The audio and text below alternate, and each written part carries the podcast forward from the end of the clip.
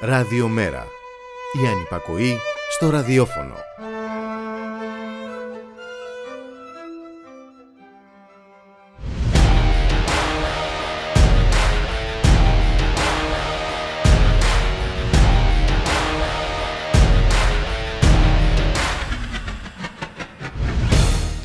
Χαίρετε κυρίες και κύριοι, ακούτε την εκπομπή «Το στίγμα της μέρας» με τον Γιώργη Χρήστου στην παραγωγή της εκπομπής η Γιάννα Θανασίου, στη ρύθμιση του ήχου ο Γιώργος Νομικός.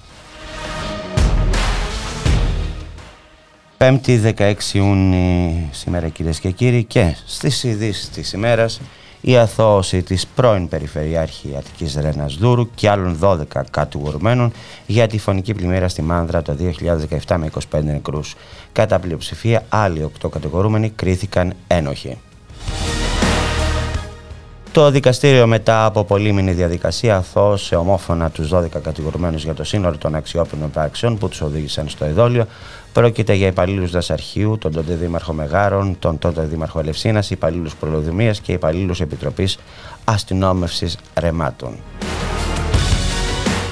Αντίθετα, οι δικαστές κατά πλειοψηφία έκριναν ενόχους οκτώ κατηγορουμένους, μεταξύ των οποίων δύο αντιπεριφερειάρχες. Τώρα, πώς κρίθηκαν ένοχοι αντιπεριφερειάρχες και όχι η πολιτική προϊστάμενό τους, η Ράνα Ιδούρου, αυτό ε, είναι ένα μεγάλο ερωτηματικό. Λοιπόν, κρίθηκαν επίσης ένοχοι η τότε Δήμαρχος Μάνδρας, δασάρχες ε, και στελέχη πολεοδομίας και αστυνόμευσης ρεμάτων. Η ενοχή των συγκεκριμένων κατηγορουμένων αφορά κατά περίπτωση τα δικήματα της πλημμύρας, της ανθρωποκτονίας και σωματικών βλαβών από ομέλεια, ενώ και αυτοί ε, κρίθηκαν ομόφωνα αθώων για την πράξη της παραβίασης καθήκοντος. Στις ειδήσεις της ημέρας, οι αντιφάσεις πλεύρη λόγω τουρισμού όσον αφορά ε, στο κύμα του κορονοϊού, στο θερινό κύμα κορονοϊού. Παρά τα καμπανάκια των ειδικών, κυρίες και κύριοι, για την αύξηση των κρουσμάτων κορονοϊού στη χώρα μας, ο Υπουργός Υγείας, ο Θάνος Οπλεύρης, σε τηλεοπτική του συνέντευξη στο Sky, υποστήριξε πως δεν υπάρχει ανάγκη για νέα μέτρα. Παρότι την Τετάρτη ανακοινώθηκε ο αριθμός ρεκόρ διμήνου για ημερήσια κρούσματα κορονοϊού, και ο Νίκος Τζανάκης υπογράμμισε πως βρισκόμαστε μπροστά σε ένα νέο κύμα και πως μπορεί να έχουμε 20 έως 30.000 πραγματικά ημερήσια κρούσματα, ο Υπουργός Υγείας απέκλεισε το ενδεχόμενο νόημα μέτρων, έχοντας φυσικά ε, στο φόντο τον τουρισμό. Δεν ξεχνάμε ότι, ότι είχε πει ο Μητσοτάκης στη συνέντευξη του Χατζη Νικολάου. Ναι, είχαμε τόσες χιλιάδες κρούσματα, 16.200 αν θυμάμαι καλά, το 20, αλλά σώσαμε τον τουρισμό. Το ίδιο συμβαίνει και τώρα. Ο Υπουργός Υγείας λοιπόν ε, κληθείς να σχολιάσεις την αύξηση των κουσμάτων. Ε, ανέφερε ότι θα υπάρχει ένα θερινό κύμα που δεν θα, με, ε, δεν θα μας επηρεάσει. Είπε ότι περιμέναμε την αύξηση αυτή και είναι λογικό καθώς έχουμε μεταλλάξεις που είναι πιο μεταδοτικές αλλά, αλλά, αλλά λέει είναι ανούσια τα περιοριστικά μέτρα. Στις ειδήσεις της ημέρας, η παράσταση διαμαρτυρίας στα γραφεία της ιστοσελίδα Λάντεα του εκθετερίου κλοπημένων της τραπεζικής μαφίας όπως την ονομάζει η Ενωτική Πρωτοβουλία κατά τον πληστηριασμό που διοργανώνει και την κινητοποίηση να επαναλάβω σήμερα 5η 16 Ιουνίου και ώρα 7 μη στη Λεωφόρο Θησέως 280 στην Καλυθέα η Λάντια, κυρίες και κύριοι, είναι ένας ιστότοπος που δημιουργήθηκε από τις τέσσερις συστημικές τράπεζες με τη χορηγία των φαντ που αγάρωσαν τα δάνειά τους. Στον ιστότοπο αυτό προβάλλονται και διαφημίζονται τα κίνητα, κυρίως όμως οι κατοικίες που κατασχέθηκαν από τις τράπεζες για λογαριασμό των ΦΑΤ και πρόκειται να βγουν σε πληστηριασμό. Στις ειδήσεις της ημέρας ε, το ότι είναι εκτός Νέας Δημοκρατίας μετά το ρατσιστικό παραλήρημα η πολιτεύτρια Αφροδίτη Λατινοπούλου. Ε, δεν έχει κανένα αξίωμα η θέση του οργανόγραμμα του κόμματος, είτε στο τοπικό ούτε σε κεντρικό επίπεδο και δεν θα είναι υποψήφια στις επόμενες εθνικές εκλογές, λένε πηγές από τη Νέα Δημοκρατία. Να σας πω ότι η Λατινοπούλου για μια ακόμη φορά βρέθηκε στο προσκήνιο για λάθος λόγους, αφού ήρθε ε, πρώτο τρέντ στο Twitter μετά το ρατσιστικό παραλήρημά της κατά της εμφάνισης της Δανάη Μπάρκα η πρώην πλέον πολιτεύτρια της Νέας Δημοκρατίας αναδημοσίευσε ένα άρθρο που αναφέρεται σε εμφάνιση της παρουσιάστριας της εκπομπής Πάμε Δανά στην παραλία και απέτησε να μην προβάλλουμε άτομα με παχυσαρκία. Στις ειδήσεις της ημέρας, και μάλιστα από τη χθες, μάλιστα αυτό, είναι η απρόκλητη επίθεση από αστυνομικού ε, ε, που δέχτηκαν οι οκτώ απεργοί εκπαιδευτικοί που δικάζονταν την Τετάρτη στα δικαστήρια της Θεσσαλονίκης. Ε, συγκεκριμένα η πρώτη ΕΛΜΕ Θεσσαλονίκης αναφέρει σε ανακοίνωσή της πως αστυνομικοί που βρίσκονταν μέσα στο χώρο του δικαστηρίου ως μάρτυρες κατηγορίας μαζί με αστυνομικούς που ήταν σε υπηρεσία επιτέθησαν με απρόκλητο και τραμπούκικο τρόπο χωρίς καμία αφορμή στους 8 εργαζομένους, καθώς έβγαιναν από την αίθουσα των δικαστηρίων με αποτέλεσμα να σκίσουν τα ρούχα ενός από αυτούς. Το νέο περιστατικό αστυνομικής βίας και αυθαιρεσίας, αναφέρει η πρώτη ΕΛΜΕ Θεσσαλονίκης, εντός του χώρου του δικαστηρίου πλέον ξεπερνά κάθε όριο. Απαιτούμε ε, την άμεση διερεύνηση και απόδοση των ευθυνών σε όσους εμπλέκονται στη, ε, στη συγκεκριμένη επίθεση. Και όταν να σας πω ότι αυτοί οι οκτώ κατηγορούμενοι εργαζόμενοι είναι οι οκτώ ε, απεργοί της ε, 6η ε, Απριλή που συνελήφθησαν στο λιμάνι της Θεσσαλονίκης ε, για την κινητοποίηση που έκαναν. Στις ειδήσεις της ημέρας, η επιστολή κόλαφος για την Ελλάδα προς την Ευρωπαϊκή Επιτροπή από την Επιτροπή Πολιτικών Ελευθεριών Δικαιοσύνης και Εσωτερικών Υποθέσεων, τη LIBE του Ευρωκοινοβουλίου, η οποία ζητά να εξαντληθούν όλα τα μέσα συμπεριλαμβανομένης της διαδικασίας επί παραβάσει, προκειμένου να διασφαλίσει ότι η Ελλάδα θα σεβαστεί το ευρωπαϊκό και διεθνές δίκαιο. Με λίγα λόγια, να σας πω ότι η Επιτροπή LIBE ζητά να κινηθεί νομική διαδικασία κατά της Ελλάδας για τις επαναπροωθήσεις. Μάλιστα, αναφέρεται σε 13 πρόσφατες αποφάσεις ασφαλιστικών μέτρων του Ευρωπαϊκού Δικαστηρίου για τα δικαιώματα του ανθρώπου για την ε, προστασία προσφύγων που έχουν εγκλωβιστεί σε νησίδες του Εύρου, αποφάσεις τις οποίες αγνοεί επιδεικτικά ε, η κυβέρνηση του Μητσοτάκη. Στις ειδήσεις της ημέρας ε, η επίσκεψη στο Κίεβο ε, με τρένο του Όλαφ Σόλτς, του Εμμανουέλ Μακρόν και του Μάριο Ντράγκη, δηλαδή του Γερμανού Καγκελάριου, του Γάλλου Πρόεδρου και του Ιταλού Πρωθυπουργού, προκειμένου να συναντηθούν με τον, με τον Ζελένσκι. Πριν, όταν έφτασαν στο, στο Κίεβο, να σας πω ότι είχαν οι Σιρήνες, σύμφωνα με την Bild, ε, για την επίσκεψη ε, για, ε, ο αξιωματούχος ε, του Μεγάλου των Λύσεων απάντησε ότι οι τρεις ηγέτες θεώρησαν πως θα ήταν προτιμότερο να γίνει αυτή η επίσκεψη πριν από τη Σύνοδο Κορυφής της Ευρωπαϊκής Ένωσης την ερχόμενη εβδομάδα, όπου πρόκειται να συζητηθεί το αίτημα της Ουκρανίας για ένταξη στο μπλοκ των 27.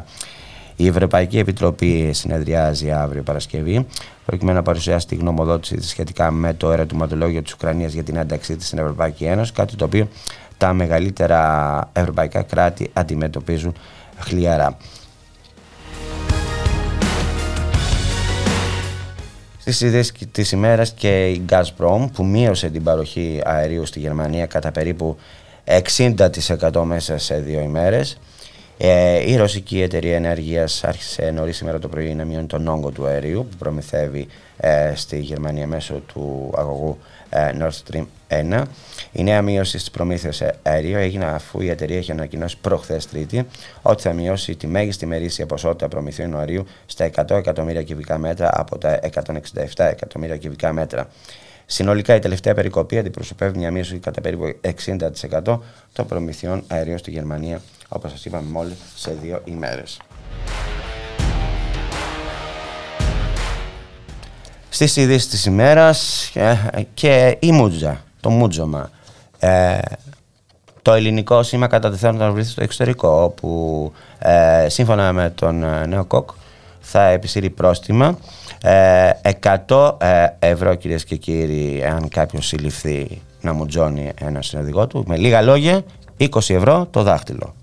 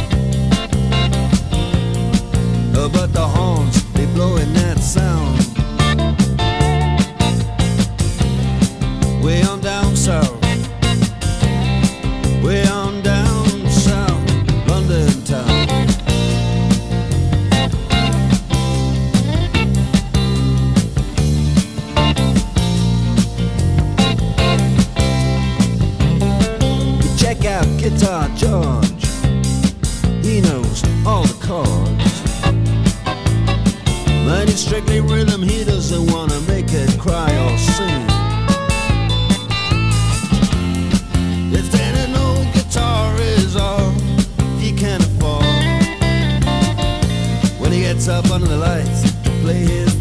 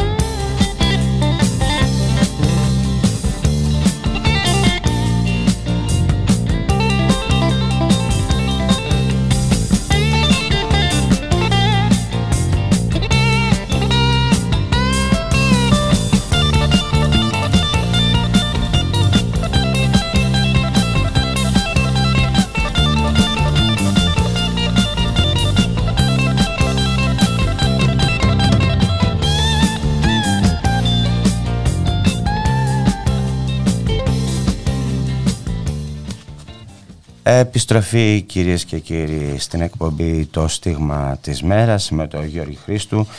Στην παραγωγή της εκπομπής η Γιάννα Θανασίου, στη ρύθμιση του ήχου ο Γιώργος νομικός. και περνάμε στο πρώτο θέμα της εκπομπής ε, που αφορά ε, στην ε, παράσταση διαμαρτυρία στα γραφεία της Λάντεα που οργανώνει σήμερα η Νοτική Πρωτοβουλία κατά των πληστηριασμών να σας πω ότι θα γίνει αυτή η παράσταση διαμαρτυρία στη Θησαίω, Λεωφορείο Θησέως 280 στην Καλυθέα στις 7 το απόγευμα. Ο λόγος είναι ότι η Λάντεα είναι ένας ιστότοπος που δημιουργήθηκε από τις τέσσερις τιμικές τράπεζες με τη χορηγία των φαντς που αγόραζαν τα δανειά τους. Στον ιστότοπο αυτό προβάλλονται και διαφημίζονται τα ακίνητα, κυρίως όμως οι κατοικίες που κατασχέθηκαν από τις τράπεζες για λογαριασμό των φαντς και πρόκειται να βγουν στον ε, πληστηριασμό. Ε, όπως ε, τον χαρακτηρίζει αυτό τον ιστότοπο η Ενωτική Πρωτοβουλία κατά των πληστηριασμών είναι ένα εκθετήριο κλοπημένων της τραπεζικής μαφίας στην ε, ε, παράσταση διαμαρτυρίας, να σας πω ότι καλεί και το ΜΕΡΑ25. Θα μιλήσουμε γι' αυτό, για την παράσταση διαμαρτυρίας, με την ε, Ελένη την Πιεροπούλου, που είναι μέλος ε, της Ενωτικής Πρωτοβουλίας κατά των πληστηριασμών και βρίσκεται ε, στην άλλη άκρη της τηλεφωνικής γραμμής. Γεια σου Ελένη. Καλησπέρα Γιώργο. Ευχαριστούμε πολύ για την πρόσκληση και για την, ε, και για την επικοινωνία, γιατί σήμερα είναι μια σημαντική μέρα για μας, γιατί είχαμε, πολύ, ε, είχαμε πολλές φορές για, ε, για τη συγκεκριμένη και το συγκεκριμένο ιστότοπο, αλλά σήμερα αποφασίσαμε να κάνουμε την πρώτη προσπάθεια να κάνουμε γνωστό στη γειτονιά της Καλυθέας καταρχήν για τη δράση του συγκεκριμένου ιστότοπου. Ε, γιατί ε, το τελευταίο διάστημα ε, οι τράπεζες μαζί με τα funds κάνουν μεγάλη επίθεση στα λαϊκά Ε, ενώ είχαμε σταματήσει για κάποιο καιρό της πανδημίας, δεν υπήρχαν εξώσεις, δεν υπήρχαν όλα αυτά ε, λόγω πανδημίας. Ε, το τελευταίο διάστημα ε, είναι φοβερή η επίθεση που κάνουν σε πολύ φτωχά λαϊκά στρώματα δεν διστάζουν μέσα σε τρεις μέρες να του πετάξουν στον δρόμο. Έχουμε πολλές περιπτώσεις που ε, έχουν έρθει στην Ανατολική Πρωτοβουλία για βοήθεια αυτές τις μέρες. Δεν ξέρουμε πού να πρωτοβοηθήσουμε. Και θέλουμε αυτό σήμερα να. Ε, η συγκεκριμένη εταιρεία, επειδή ε, δημιουργεί, φέρνει πολύ μεγάλη πελατεία σε πολύ φτηνές τιμές για τους επίδοξους αγοραστές, ε, θα κάνουμε την πρώτη προσπάθεια σήμερα στην ε, στη συγκέντρωση που έχουμε, ε, όπως το είπες και στις 7 η ώρα, στην Καλυθέα. Λεωφόρος Θησέως ε, 280, να το ξαναπούμε. Ναι, Λεωφόρος, είναι πολύ σημαντικό να μάθει η γειτονιά τη δράση που έχει αυτή ο, ο συγκεκριμένος ιστότοπος. Ο συγκεκριμένος ιστότοπος, όπως είπες, ε, παίζει περίεργο ρόλο. Βοηθάει ε, τις τράπεζες και τα funds για να φεύγουν τα κίνητα που έχουν στο κάρι. Τα, έχουν πάρει από, τα κίνητα αυτά τα έχουν πάρει από φτωχές οικογένειες, δεν τα έχουν πάρει από πλούσιους που αυτή τη στιγμή που βρίσκονται στον δρόμο ή φοβούνται να, να βγάλουν το θέμα τους στη δημοσιότητα, ε, νιώθουν ενοχές. Είναι οικογένειες που πραγματικά αν σου μιλήσουν θα καταλάβουμε όλοι γιατί δεν ε, αντιδράει ο κόσμος. Ο κόσμος δεν αντιδρά γιατί η μία σπαλιάρα του έρχεται μετά την άλλη. Να, δεν να, μπορεί να πληρώσει. Ναι, δεν είναι ναι. ντροπή το να πεις το πρόβλημά σου και να βοηθήσεις από τον άλλον. Έτσι. να το πούμε αυτό, να το πούμε αυτό. Αυτό προσπαθούμε να, να πείσουμε τον κόσμο. Να μιλήσει. Δεν είναι αυτή η ένοχη. Δεν είναι αυτή η ένοχη. Όχι, δεν είναι αυτή η ένοχη, γιατί πολλές φορές ε, βλέποντας τώρα παραδείγματα, γιατί πραγματικά ε, τόσα χρόνια στο κίνημα ε, είχα την απορία γιατί ρε παιδιά δεν αντιδράει ο κόσμος που χάνει τα σπίτια του. Τώρα επειδή έρχονται περιπτώσεις και μας λένε τι ακριβώς έχει συμβεί, ε, ε, πραγματικά οι άνθρωποι δεν ξέρουν από πού να πιαστούν καταρχήν ε, θεωρούν ότι είναι ένοχοι αυτοί. Ενώ δεν είναι. Έχει περάσει πολύ απλά το θέμα μαζί τα φάγαμε ναι. Ε, και, και νιώθουν ενοχές. Τις πιο πολλές φορές μαλώνουν οι οικογένειες μεταξύ τους. Για το ποιος έχει τη μεγαλύτερη ευθύνη. Ε, δεν είναι έτσι, ρε παιδιά. Πρέπει να αντιδράσουμε. Αν δεν αντιδράσουμε, δεν υπάρχει περίπτωση να μας βοηθήσει κανένας. Η κυβέρνηση αυτή ε, και, οι προηγούμενοι, και οι προηγούμενοι. Και οι προηγούμενες. Ε, εν μεταξύ, αυτή όμως είναι, ε, ε, Γιώργο, ε, το έχει πάει στα άκρα. Όταν έχουμε το προηγούμενο, τον Τράγκα με, τη, με, τα, με, το, με την αμύθιτη περιουσία, να μην τον έχει ενοχλήσει κανένας ποτέ. Και βλέπουμε ότι ενοχλούν τις φτωχές οικογένειες που, που παίρνουν 500 ευρώ σύνταξη και έχουν και ένα μέλος τους να θρέψουν γιατί δεν μπορεί να βρει σπίτι το παιδί τους ή οτιδήποτε. Ε, έχουν φτάσει σε μια κατάσταση απελπισίας. Να μην μπορεί να πληρώσει το ρεύμα, να μην έχει στέγη. Ε, ε, ε συγκεκριμένη περίπτωση έχουμε τώρα τελευταία στο ζωγραφο Η οικογένεια της ήρθε το εξώδικο πριν δύο μέρες, αύριο πρέπει να φύγει από το σπίτι. Δηλαδή έχουμε φτάσει, είναι ανάλγητη. Και εμείς τι, τι προσπαθούμε. Καταρχήν δεν έχει περάσει το, το, το γυράκι που έχει ο νόμος, ότι καλά οι ευάλωτες οικογένειες θα μπορούν να μείνουν στο σπίτι τους με ένα φθηνό ε, ε, ε, ποσό. Αυτό δεν ισχύει. Ρε. Δεν ισχύει με τίποτα. Δεν έχουν φτιάξει την πλατφόρμα, δεν έχουν, δεν έχουν κάνει τίποτα για αυτό το πράγμα. Και εμείς τι ζητάμε; Προσπαθούμε να πιέσουμε τα φαντ, τις τράπεζες, τουλάχιστον να μείνει η οικογένεια ε, με, με ένα ε, χαμηλό ποσό. Και δεν, και δεν το κάνουμε δεχτεί τις πιο πολλές φορές. Βέβαια με, τη, με την πίεση του κινήματος. Και αν η οικογένεια είναι μαζί μας, ε, φέρνουμε αποτελέσματα. Αν το πάμε να το κάνουμε εμείς, δεν δε, δε, δε, δε μα ακούει κανείς. Και, η γειτονιά, και η γειτονιά πρέπει να είναι εκεί. Και η γειτονιά. Και η γειτονιά. Ναι. Αλλά όταν η, όταν η οικογένεια δεν το λέει στο, στο συγγενή της, δεν το λέει στη γειτονιά. Το πιο πολύ τους επηρεάζει, ε, αφού έχουν αποδεχτεί ότι θα τα χάσουν όλα, δεν θέλουν να φύγουν από το σπίτι γιατί θεωρούν ότι θα, γίνουν, θα ξεφτυλιστούν στη γειτονιά. Το έχουν πάρει λάθος ναι, το σημείο. Ναι, αυτό, αυτό, αυτό ακριβώς λέμε. Ότι δεν είναι ενοχευτοί. Δεν φταίνε το ότι δεν μπορούν να πληρώσουν. Δεν φταίνε αυτοί για την ακρίβεια. Δεν φταίνε αυτοί για τους μειωμένους μισθούς. Δεν φταίνε αυτοί για τις περικοπές συντάξεων. Δεν φταίνε αυτοί, δεν ξέρω. Όλο αυτό το διάστημα χάνουν, χάνουν, όλοι μας χάνουμε, χάνουμε, χάνουμε, χάνουμε, χάνουμε και στο τέλος. Ε, και δεν αντιδράμε. Και, και δεν έχουμε και τα προστοζήν. Δεν μπορούμε να πάρουμε τα προστοζήν, έτσι. Δεν ξεχνάμε. Δηλαδή, όταν βγάλει αυτό που πει όταν έχεις 500 ευρώ, τι θες, πρέπει να φας. Πρέπει να φας. Τα 500 ναι, ευρώ μια τετραμελή οικογένεια δεν φτάνουν για ζήτο για φαγητό, για τροφή, έτσι. Φυσικά και δεν φτάνουν. Αλλά όταν όμως έχεις τα μέσα μαζικής ενημέρωσης που ε, σε, σε, κάποιες οικογένειες κάθονται και τα, και τα βλέπουν. Γι' αυτό λέμε εμείς κλείστε την τηλεόραση. Δεν βοηθάει στο πρόβλημα να λυθεί. Βοηθάει στο να χειροτερέψεις και να, να έχεις εσύ τις ενοχές. Ο μόνος τρόπος εμείς για να αντιδράσουμε είναι στο δρόμο. Είναι στις τράπεζες να πιέζουμε έξω από τις τράπεζες. Αυτό που κάνει η Ανωτική Πρωτοβουλία τόσα χρόνια. Τόσα χρόνια και έχει πετύχει ε, πάρα πολλά. Και έχει πετύχει πάρα πολλά και συνεχίζουμε με πιο έντονες δράσεις στις γειτονιές για να κάνουμε γνωστό το θέμα, να μιλήσει, να μιλήσει ο κοσμο Και θα είναι μια πολύ μεγάλη ευκαιρία σήμερα να, ε, να κάνουμε γνωστός. Είναι μια προσπάθεια, ρε παιδί το κάνουμε και γρήγορα. Ε, δεν έχουμε, ε, για να γίνει γνωστό η δράση του συγκεκριμένου ιστότοπου στη γειτονιά της Καλυθέας και σε όλη την Ελλάδα. Δεν, θα το, δεν το παρατάμε το θέμα του πληστηριασμού. Δεν, δεν παρατάμε. Γιατί τυχαίνει η Ελλάδα να είχε μια ε, είχε, ήταν από τους τυχερούς που οι γονείς μας ή οι παππούδες μας άφησαν ένα σπίτι. Ε, τώρα δεν μπορούμε να το κρατήσουμε αυτό το σπίτι. Τους το χρωστάμε. Όχι. Ποιος, τα έμφυα και όλα αυτά να τα πληρώνεις. Αυτοί, δηλαδή, τι ακριβώς κάνουν με τόσα κίνητα που τα έχουν σε, σε διάφορες offshore εταιρείες και δεν πληρώνουν τίποτα. Και τα βάζουν με τη λαϊκή περιουσία, με τη λαϊκή κατοικία του απλού κόσμου. Έλεος πια. Να πούμε, ε, Λένη, αν μου επιτρέπεις, ότι ουσιαστικά αυτό είναι ένα τριπλό έγκλημα με το οποίο θησάβριζαν και θησαυρίζουν πολύ και να εξηγήσουμε γιατί. Ότι ε, θησάβριζαν και θησαυρίζουν πολύ από τα στελέχη των τραπεζών με τα χρυσά στι ίδιες τράπεζες και τα αρπακτικά έτσι. Ξεκίνησε με τον εκμαυλισμό χιλιάδων πολιτών που τα, ο, ο, το όνειρό τους ήταν να, να, βρουν ένα σπίτι να μείνουν. Να πούμε ότι η στέγη είναι δικαίωμα, έτσι. Ξεκάθαρο πράγμα. Ναι, λοιπόν, ναι, ναι. Ε, μεθοδεύτηκε δολίωση υπερχρέωσή τους με αυτό που είπαμε, με την τοχογλυφία, με τη φτωχοποίηση, με το ένα με το άλλο.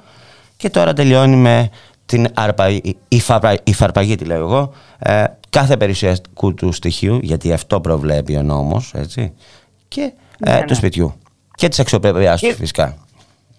Και ειδικά τώρα, Γιώργο, που και τα νίκια, για να πάει να μείνει ένα νέο ζευγάρι, θέλει ε, τουλάχιστον ένα μισθό για να πληρώνει το, το, το νικη mm-hmm. Θέλει μισθούς, άλλον ένα μισθό για να πληρώνει την ενέργεια. Δηλαδή δεν είναι κακό να διεκδικήσουν την ιδιωτική τους περιουσία που τους άφησαν οι γονείς τους και να τρέχουν σε αστανίκια. Δηλαδή και που δεν, και δεν, και δεν, δεν υπάρχει και το, το, το, το νίκη σαν κοινωνικό αγαθό. Ούτε εκεί. Δηλαδή θα, θα, ε, οι πιο πολλοί θα μείνουν στους δρόμους. Και... Και, και αν είναι κάποιος τυχερός να έχει ένα, ε, το σπίτι του με τη μάνα του, με τον πατέρα του, ξέρω εγώ, να μένει, ε, κάποια στιγμή ούτε αυτός θα μπορεί να το συντηρήσει. Σωστά. να πάμε λίγο στη, στη Λάντεα, να πούμε ότι οι τιμές που προσφέρονται εκεί είναι κάτω από τη, τη μισή πραγματική αξία του ακινήτου, έτσι, και κατά περίπου στο 1 τρίτο της αξίας που αγοράστηκε το ακίνητο ε, στην εποχή της μεγάλης φούσκας από ε, τους πολίτες που χάρουν τώρα α, τα σπίτια τους.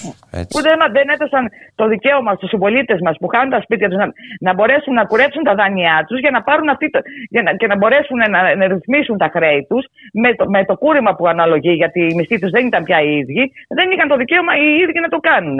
Mm-hmm. Και, δεν, και, και, και θέτοντας σαν ε, ε, και καλά ότι δεν το κάνουν αυτό για, για τους με, μεγαλοειδιοκτήτες, για τους μεγαλοπατεώνες. Ποιος μεγαλοπατεώνο χάνει το σπίτι του αυτή τη στιγμή, Κανένας δεν το κάνει. Είδε μόνο τραγκαστή έχει. Είδε, βλέπουμε άλλες περιπτώσεις τι έχουν, χωρίς να πληρώνουν ποτέ το αδανειά τους.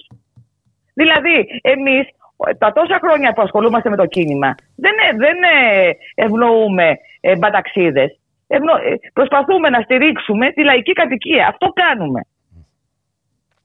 Να πούμε, λοιπόν, να πούμε λοιπόν, Ελένη, ναι. ότι τα ε, κερδοσκοπικά χαρτοφυλάκια δεν έχουν χάσουν τίποτα. Λοιπόν, πείτε το πρόβλημά σας, κοινοποιήστε το πρόβλημά σας, γιατί η αλληλεγγύη, όπως λέμε συχνά και στους εργατικούς αγώνες, είναι το όπλο μας. Μέσα από αυτό κερδίζουμε. Έτσι. Και δεν είναι ντροπή, να το ξαναπούμε. Δεν είναι ντροπή το να έχεις πρόβλημα ε, να χάσεις το σπίτι σου κτλ. Όλοι με δεν κάποιον... έχουμε εμείς την ευθύνη για, για αυτό που μας έχει συμβεί. Την ευθύνη την έχουν αυτοί που κυβερνάνε. Την ευθύνη την έχουν αυτοί που με τα μνημόνια τους μας έχουν καταστρέψει τις ζωές μας. Πρέπει οπωσδήποτε να πάρουμε τις ζωές μας πίσω. Δε, όσο το αφήνουμε, χειροτερεύουν τα πράγματα. Αυτό δεν είναι ντροπή να μιλήσεις στο γειτονάς σου, σε εμάς. Ε, είναι γνωστή η ενωτική πρωτοβουλία. Έχουμε ιστότοπο, έχουμε τα πάντα όλα. Α έρχονται όσοι έχουν πρόβλημα στι συνελεύσει μας γίνονται κάθε Τετάρτη της Αμαδού 15 στο κυπάκι, 5,5 ώρα. Δεν θα τους ε, ε, ενοχοποιήσει κανείς. Εμείς ακούμε το πρόβλημά τους και προσπαθούμε να βοηθησουμε Με, το, με, το, με την ομάδα που έχουμε σε, σε οποιαδήποτε γειτονιά μας πούν στην αθηνα Εντάξει, αυτά. Ευχαριστούμε πολύ Γιώργο για την πρόσκληση λοιπόν. και για το μήνυμα. λοιπόν, να πούμε, ε, να την ξαναπούμε. Παράσταση διαμαρτυρίας στα γραφεία της Λάντια σήμερα στις 7 το απόγευμα, λεωφέρο Θησέω 280 στην Καλυθέα. Αν μας ακούνε οι γείτονες, γιατί όταν καίγεται το σπίτι του διπλανού, πολύ γρήγορα θα καεί και το δικό σου. Έτσι. Ακριβώς. Αν λοιπόν μα ακούνε οι γείτονες, να πάνε να ενισχύσουν την κινητοποίηση. Να σε ευχαριστήσω πολύ, Ελένη. Ευχαριστώ πολύ, Γιώργο. Το όπλο μας, όπως είπες, είναι η αλληλεγγύη. είμαστε πολύ δυνατοί στο δρόμο, αλλά δεν το έχουμε πάρει είδηση. Σωστό. Καλή συνέχεια. Σε ευχαριστούμε πολύ. Σωστό. Γεια. Yeah. yeah.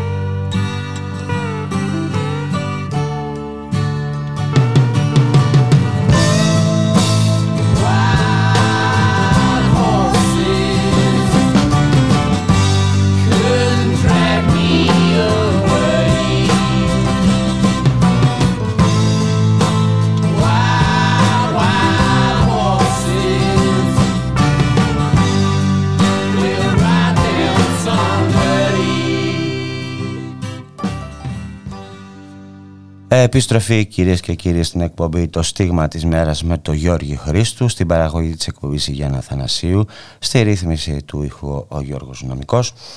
Και από την Καλυθέα θα πάμε κυρίες και κύριοι στη, στο Δήμο της Νέας Φιλαδέλφειας Νέας Χαλκιδόνας όπου σήμερα το πρωί πραγματοποιήθηκε συγκέντρωση παράσταση διαμαρτυρίας του Σωματείου Εργαζομένων και Αλληλέγγυων. Ε, για τη συμπεριφορά του Δημάρχου, για τις ελλείψεις που υπάρχουν στο Δήμο ε, και κυρίως για τις ε, χιδές εκφράσεις και απειλές του εναντίον του Σωματείου ε, και του Προέδρου.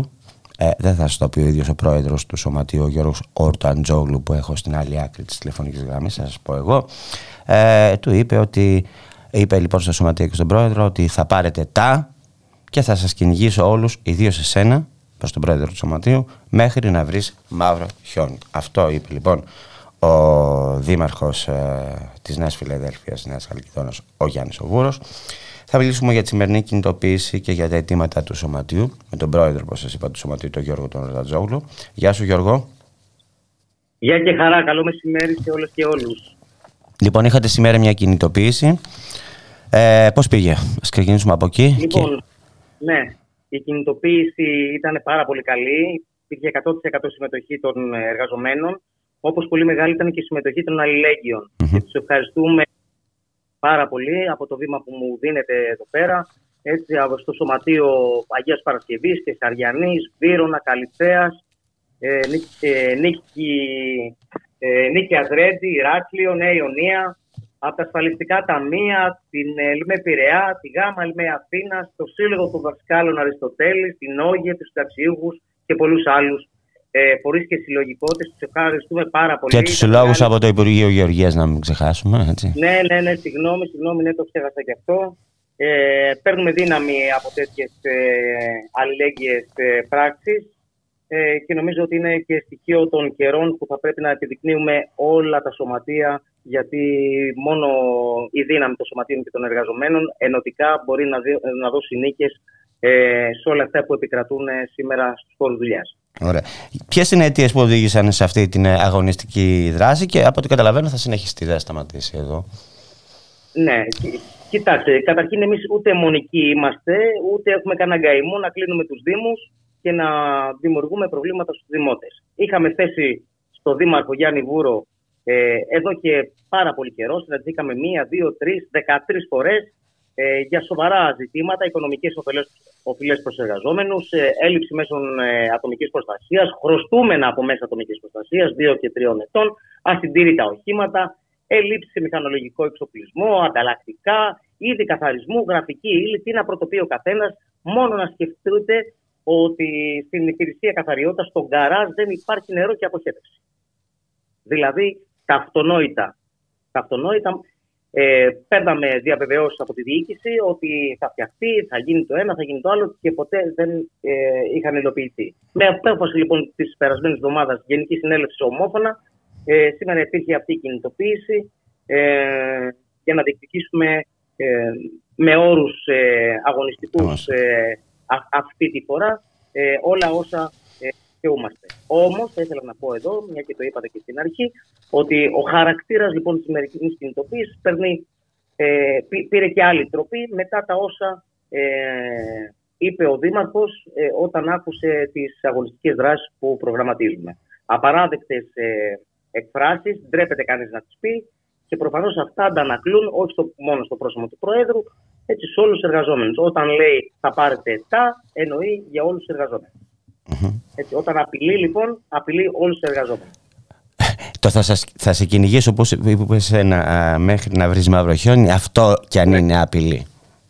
Έτσι, αυτό κι αν είναι απειλή. Και πράγματι εγώ γκούγκλαρα λοιπόν πού υπάρχει μαύρο χιόνι και μου έβγαλε Σιβηρία.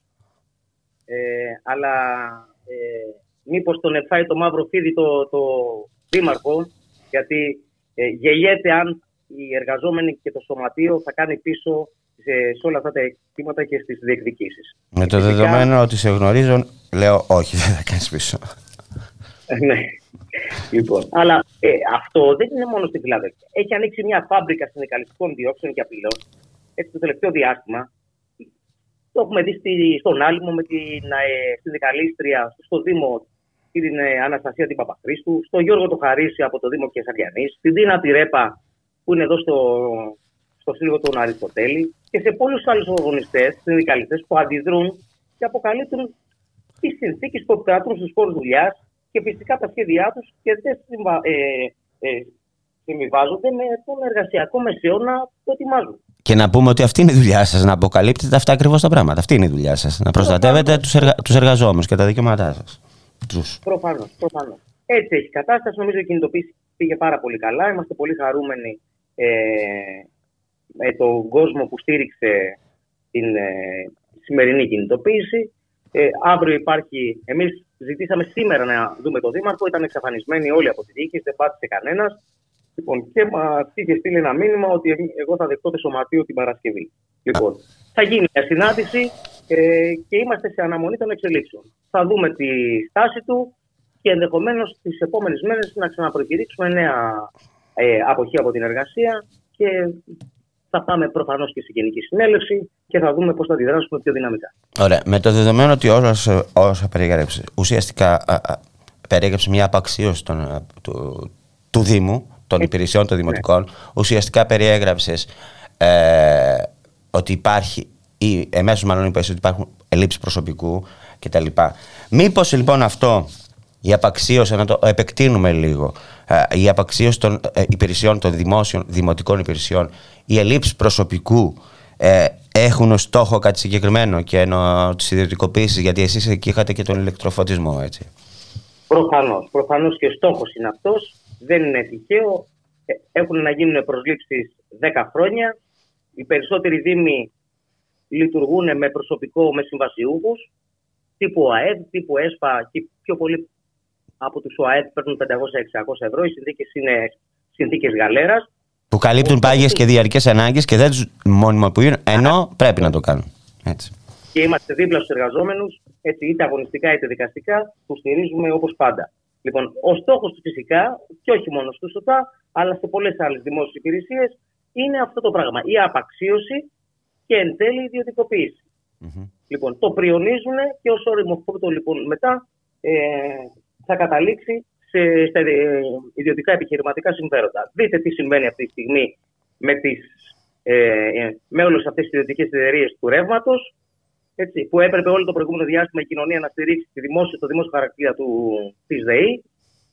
Λοιπόν, και έρχεται η κάθε εταιρεία, πατάει πάνω στο δίκτυο της ΔΕΗ, το δικό μας δίκτυο που εμείς χρηματοδοτήσαμε τόσα χρόνια. Εμείς το έχουμε πληρώσει. Εμείς τα πληρώσαμε και έρχονται λοιπόν σήμερα και οικονομάνε πάνω στις πλάτες τις δικές μας και δεν μπορούμε, όπως έχει φτάσει αυτή τη στιγμή, έρχεται ο λογαριασμός και σκεφτόμαστε να ανοίξουμε το λογαριασμό σε συνδυασμό φυσικά με όλες τις άλλες αυξήσεις, πετρέλαια, ε, βενζίνες και τα είδη πρώτης ανάγκης, ε, έχουν φτάσει τη ζωή του κόσμου ως εδώ και μη παρέχει.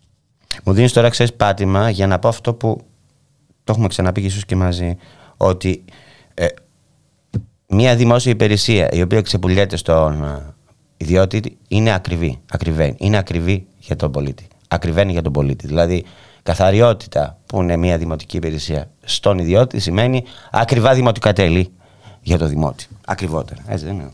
Φυσικά, ναι, έτσι, έτσι είναι. Έτσι είναι, φυσικά. Και όχι μόνο αυτό, τώρα από ό,τι ακούγεται εδώ πέρα στην πόλη, ετοιμάζονται να βάλουν αντίτιμο, ε, είτε λέγονται camp για τα παιδιά μετά που τελειώνει το σχολείο, είτε σε αθλητικές ε, δραστηριότητες, είτε σε θεατρικές και μουσικές παραστάσεις. Δηλαδή όλα θα έχουν ένα τύπο ανταποδοτικό, δηλαδή όποιος έχει ε, θα απολαμβάνει, όποιος δεν έχει δεν θα απολαμβάνει τίποτα. Εμείς είμαστε ενάντια σε αυτή τη λογική. Εμείς λέμε όλα αυτά να σταματήσει την αποδοτικότητα. Πρέπει να αυξηθεί η χρηματοδότηση ε, στου ΣΟΤΑ, όπως και στην υγεία, όπως και στην παιδεία ε, δεν αλλάζει τίποτα. Τα αιτήματα είναι κοινά. Οι αγώνες πρέπει να είναι κοινοί, να συμπορευτούμε για να υπάρχουν και ε, αποτελέσματα και με όρους νίκης ε, ε, το επόμενο χρονικό διάστημα. Αυτό θα πρέπει να το δουν όλες οι ομοσπονδίες. Τα έχω ξαναπεί αυτά τα πράγματα. Ε, νομίζω έτσι πρέπει να, να πορευτούμε. Υπάρχει εμπειρία του προηγούμενου διαστήματος ε, και νομίζω πρέπει να αξιοποιηθεί. Mm-hmm.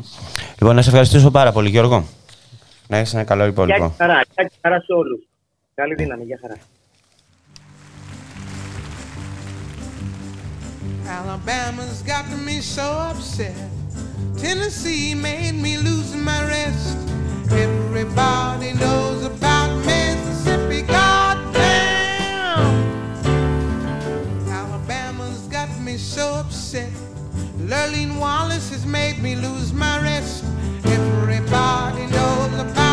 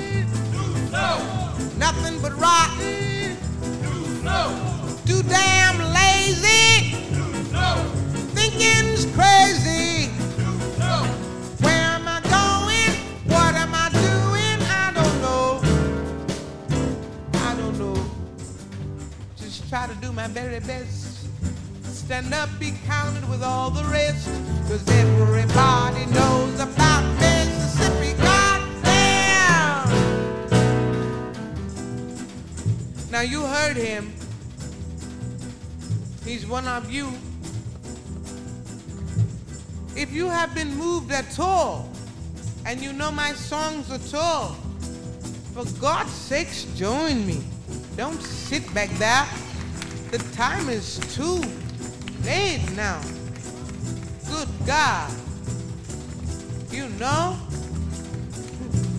the king is dead. The king of love is dead. I ain't about to be nonviolent, honey.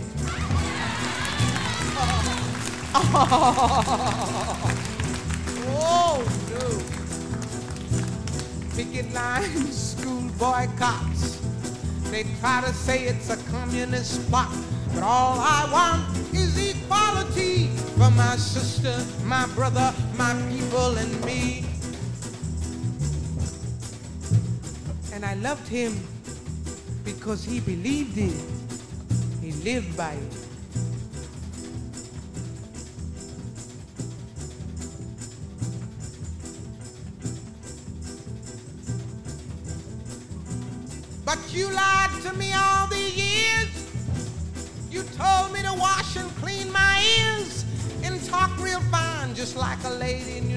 Calling my mama Aunt Sadie.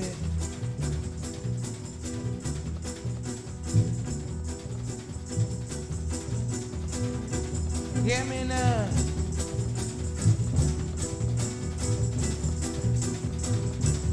But my country is full of lies. We all gonna die and die like flies.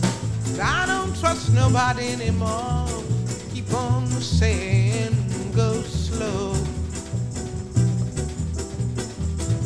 just the trouble.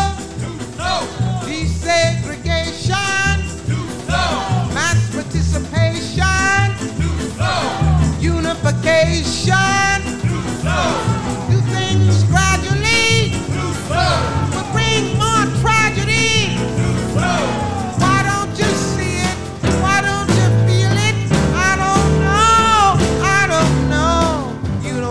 to live next to me. Equality. equality. Cause everybody knows about Mississippi. Everybody knows about Alabama. Everybody knows about Mississippi. God damn. That's it. Επιστροφή κυρίες και κύριοι στην εκπομπή Το Στίγμα της Μέρας με τον Γιώργη Χρήστου, στην παραγωγή της εκπομπής Γιάννα Θανασίου, στη ρύθμιση του ήχου ο Γιώργος Νομικός. Και περνάμε στις ε, ε, συγκεντρώσεις ε, διαμαρτυρίας για την ακρίβεια στην Πανελλαδική Μέρα Δράσης και Αγώνα για την προστασία των οικογενειών των ΑΜΕΑ από την ακρίβεια, το νέο ΕΣΥ, δηλαδή της ιδιωτικοποίησης ε, ε, των νοσοκομείων, ε, το νέο λοιπόν των περικοπών και των ιδιωτικοποίησεων και τον πόλεμο που διοργανώνουν στο Σάββατο 18 Ιούνιου ε, οργανώσεις ε, αναπήρων, σύλλογοι γονέων και κοινοδαιμόνων και τα λοιπά ομοσπονδίες. Θα μιλήσουμε για το θέμα αυτό με τον ε, Γιώργο Τομπίλη, τον πρόεδρο του Ενιαίου Συλλόγου Γονέων και Κοινοδαιμόνων ΑΜΕΑ Αττικής, που βρίσκεται στην άλλη άκρη ε, της τηλεφωνικής γραμμής. Ε, γεια σου Γιώργο, μπορούμε να μιλάμε φαντάζομαι στον ελληνικό έτσι; Καλησ- καλησπέρα, γεια σας. Μπορούμε να μιλάμε στον ελληνικό αν είναι εύκολο; Ναι, ναι, βεβαίως, βεβαίως. Ευχαριστώ λοιπόν. Θέλω να μου πεις λοιπόν ε, γιατί διοργανώνεται αυτή η κινητοποίηση το Σάββατο; Είπα εγώ σε γενικές γραμμές για την προστασία των οικογενειών, αλλά λίγο να τα εξειδικεύσουμε αν θέλεις. Ακριβώς. Η προστασία των οικογενειών ε, ενάντια στην ακρίβεια, στον πόλεμο, στο νέο εθνικό σύστημα υγείας όπως είπας, στο εθνικό σχέδιο για την αναπηρία, που το εθνικό σχέδιο για την αναπηρία είναι το εργαλείο το οποίο ε, προχωράει πέρα-πέρα σε περικοπές, σε επιδόματα, συντάξεις και άλλα δικαιώματα των αναπήρων. Μμμ. Οι- Ήδη οι οικογένειες των αναπήρων, οι ίδιοι οι ανάπηροι χρονίως πάσχοντες, έχουμε πληγεί βαθύτατα από την κρίση, την οικονομική κρίση του προηγούμενου διάστημα και με τα μέτρα των μνημονίων που περάσανε όλο το, όλη την προηγούμενη δεκαετία. Μιλάμε και Δέκα για τους χρόνια εργαζομένους και για τους αυτοαπασχολουμένους και για τους συνταξίχους. ναι, όλοι, έτσι, όλοι έτσι αυτό. ακριβώς, για, για, για όλο το λαό, για όλους τους εργαζόμενους. Ε, διπλάσια, καταλαβαίνετε δηλαδή, καταλαβαίνεις δηλαδή η οικογένεια του από ανάπηρου ε, ανθρώπου που πλήττεται ε, στο διπλάσιο. Όλη η κατάσταση αυτή η οποία το προηγούμενο διάστημα μας έφερε μέχρι ε, εδώ έρχεται τώρα να ενισχυθεί, να χειροτερεύσει την κατάστασή μας και του λαού αλλά και των ανάπηρων ε, η ακρίβεια, οι συνθήκες του πολέμου και όλα αυτά τα μέτρα τα οποία παίρνουν ε, ενάντια στους ε, εργαζόμενους και στους ε, ανάπηρους. Αυτό εμάς μας, κάνει, μ- μ- μας εξοργίζει, μας ε, εξαθλιώνει και θέλουμε να το εκφράσουμε με εκείνη την ημέρα, την Πανελλαδική ημέρα δράσης, το Σάββατο ε, στις 11 η ώρα το πρωί στην πλατεία Συντάγματος. Δεν είναι μόνο στην πλατεία συντάγματος, είναι και σε άλλες πόλεις, έτσι. Είναι και σε άλλες πόλεις βεβαίως, ναι, που έχουν ε, και στη Θεσσαλονίκη και σε άλλες περιοχές της ε, Ελλάδας, οι οποίοι... Να πω εγώ αν συντονίστηκαν θέλεις, όλοι μαζί για να μπορέσουν- 11, 11 στη Θεσσαλονίκη στο Υπουργείο Μακεδονίας Θράκη, στις Έρες έχουν 10 και μισή ε, στην πα- αντιπεριφέρεια, στοιχείο είναι 10 και μισή στην πλατεία Βουνακίου κτλ. Να μπουν στη Ακριβώς. σελίδα σας και να δουν που είναι η κινητοποίηση και να πάνε να, να τις ενισχύσουν οι πολίτες. Αυτό. Ακριβώς. Λοιπόν, ε, τι ζητάτε εσείς πέραν από τα μέτρα προστασίας για την ακρίβεια; ζητάμε τα, το βασικό πλαίσιο των ετοιμάτων μας καταρχήν λέμε ότι απαντάει στις καθημερινές μας σύγχρονες ανάγκες. Μμμ. Ζητάμε ουσιαστικά γενναία αύξηση των επιδομάτων τουλάχιστον 100 ευρώ από 1η πρώτη του 2022. Μιλάμε ότι υπάρχουν, υπάρχει ε, πάνω από 10 χρόνια, 12 χρόνια και που οι, ε, τα επιδόματα αναπηρίας είναι καθυλωμένα σε ένα συγκεκριμένο ποσό το οποίο καλείται ο ανάπηρος και η οικογένειά του να καλύψει όλες του τις ανάγκες για θεραπείες, φάρμακα εξετάσεις, για νοσήλια, για παροχές υγείας αλλά και για όλα τα υπόλοιπα. Να- λίγο να το εξηγήσουμε γιατί πολλοί, πολλοί ε, δ- ε, δεν, το, κα- δεν το καταλαβαίνουν, δεν θέλουν να το καταλάβουν. Το αναπηρικό επίδομα το δίνει το κράτος και είναι δικαίωμα του κάθε αναπήρου. Όχι για να κάνει μια καλή ζωή, αλλά για να αντιμετωπίσει το πρόβλημα που έχει. Έτσι. Έτσι, για να καλύψει τις ανάγκες της, ε, της πάθησής του. Δεν είναι δηλαδή εισόδημα Ναι.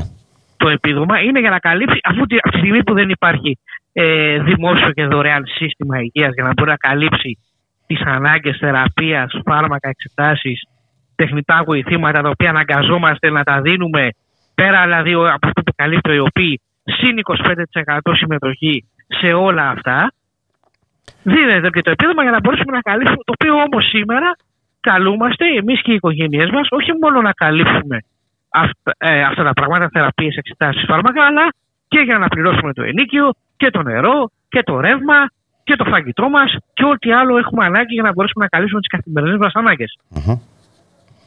Γι' αυτό λοιπόν όλο αυτό το πράγμα πάμε το Σάββατο να το απαιτήσουμε, να το διεκδικήσουμε, να σταματήσει δηλαδή αυτή η κατάσταση που θα χειροτερεύσει δυστυχώς μέρα με τη μέρα ε, στις, οικο- σε εμάς και στις οικογένειές μας και σε όλο το λαό. Ε, μιας Γι' και... αυτό και το προηγούμενο διάστημα συμμετείχαμε ενεργά με το ταξικό εργατικό λαϊκό κίνημα και στις κινητοποιήσεις τους και στις απεργίες. Διαδηλώναμε μαζί χέρι-χέρι με τους εργαζόμενους στη Λάρκο, με τους εργαζόμενους τη Κόσχο, τη Eastwood και με όλους τους υπόλοιπους που διεκδικούσαν τα δικαιώματά τους. Μμμ. Ε, να πούμε ότι ανάμεσα στα αιτήματά σας, και θέλω να το πω αυτό, είναι ότι και ζητάτε να, ε, την επαναφορά των επιδημάτων αναπηρία στα ορφανά παιδιά ΑΜΕΑ που κόπηκε επειδή παίρνουν τη σύνταξη του θανόντα γονέα τους. αυτό Ε, είναι είναι- μια μεγάλη αδικία αυτό. Είναι αυτό που λέμε ότι η εφαρμογή του αστικού σχεδίου για την αναπηρία. Ναι, αυτό είναι πολύ μεγάλη Είναι αδικία. εφαρμογή του. Είναι εφαρμογή του. Αυτοί βρήκαν την ευκαιρία με την πρώτη καραντίνα από το πρώτο κύμα. Βρήκαν την ευκαιρία που ο κόσμος μπήκε μέσα φοβισμένος από, την, ε, από τον κορονοϊό. Βρήκε την ευκαιρία του Υπουργείου Εργασίας μαζί με τον ο, οργανισμό των ΟΠΕΚΑ και έκανε έλεγχο. Και τι είπανε, άκουσαν, άκουσαν ότι επειδή κάποια παιδιά παίρνουν μια την πενιχρή σύνταξη του θανόντα γονιού τους, απαγορεύεται να παίρνουν και το επίδομα αναπηρίας. Και έτσι αποφασίσαν και κόψανε μέσα σε μια νυχτή το επίδομα των ε, παιδιών αυτών. Και είπαμε Εμείς ότι από το την ένα πρώτη είναι, στιγμή είναι με σύνταξη και το άλλο είναι, είναι, είναι παροχή. Δεν είναι, συ- δεν είναι, Ε, ε, έτσι, είναι δύο ακριβώς, διαφορετικά ακριβώς. πράγματα. Ακριβώς. Είναι Εμείς δύο ένα διαφορετικά. αναπηρικό συγγονεϊκό κίνημα από την πρώτη στιγμή που το αντιληφθήκαμε αυτό. Πήγαμε, κάναμε κινητοποιήσεις, παρεμβάσεις και έξω από τον ΟΠΕΚΑ και στο Υπουργείο Εργασίας, ζητώντας και απαιτώντας να, επανα- να επανέλθει το συγκεκριμένο επίδομα στους συγκεκριμένους ε, αναπήρους. Ωραία. Και θα συνεχίσουμε να το απαιτούμε.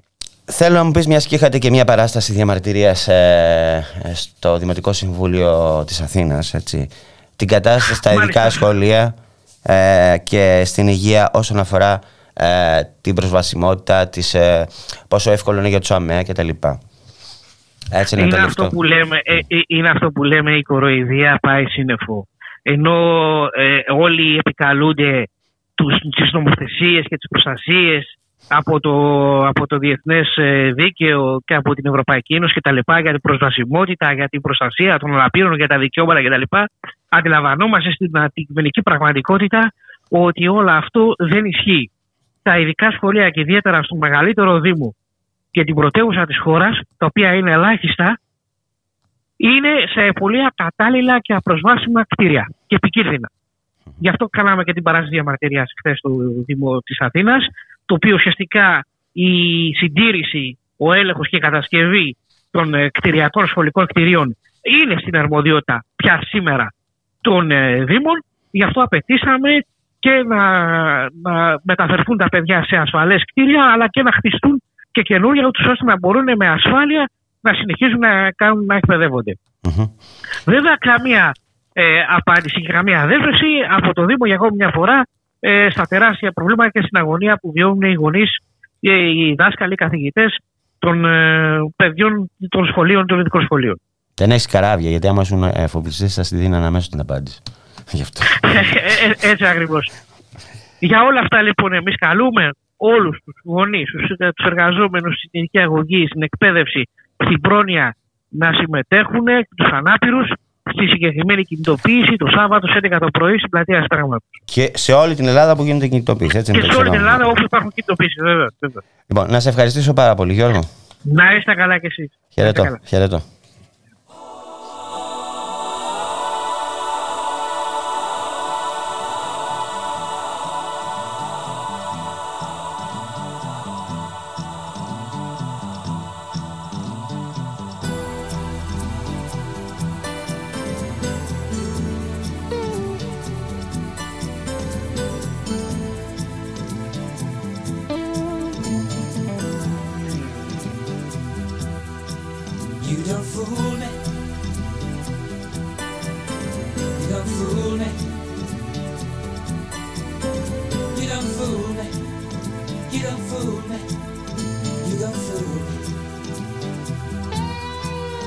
you're fooling.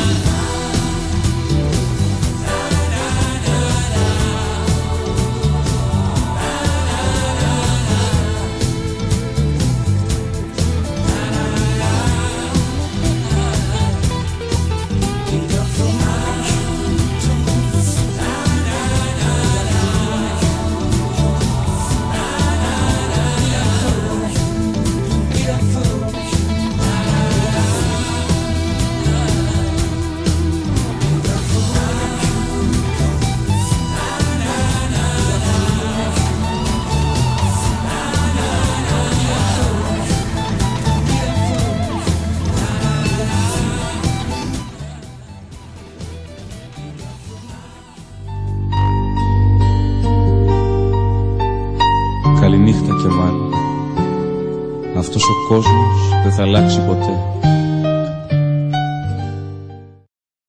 Καλημέρα και μάλλον. Αυτόν τον κόσμο θα τον αλλάξουμε μαζί. Με τα κινήματα. Κάθε πέμπτη στις 5. Συντονιστείτε. Με τον Κρήτον Αρσένη. Βέτο. Σκαπαρά! Δευτέρα έως Παρασκευή 3 με 5 μεσημεριάτικα εδώ στο radiomera.gr με τον Θοδωρή Βαρβαρέσο Δρόσο και τον Δημήτρη Λιάπη. Μια εκπομπή για την πολιτική, κοινωνία, πολιτισμό και άλλα πολλά που θα ανακαλύψουμε μαζί.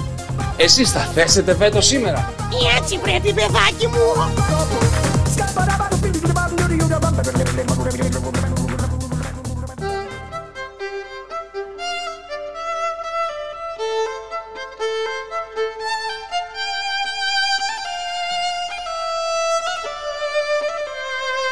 Ραδιομέρα.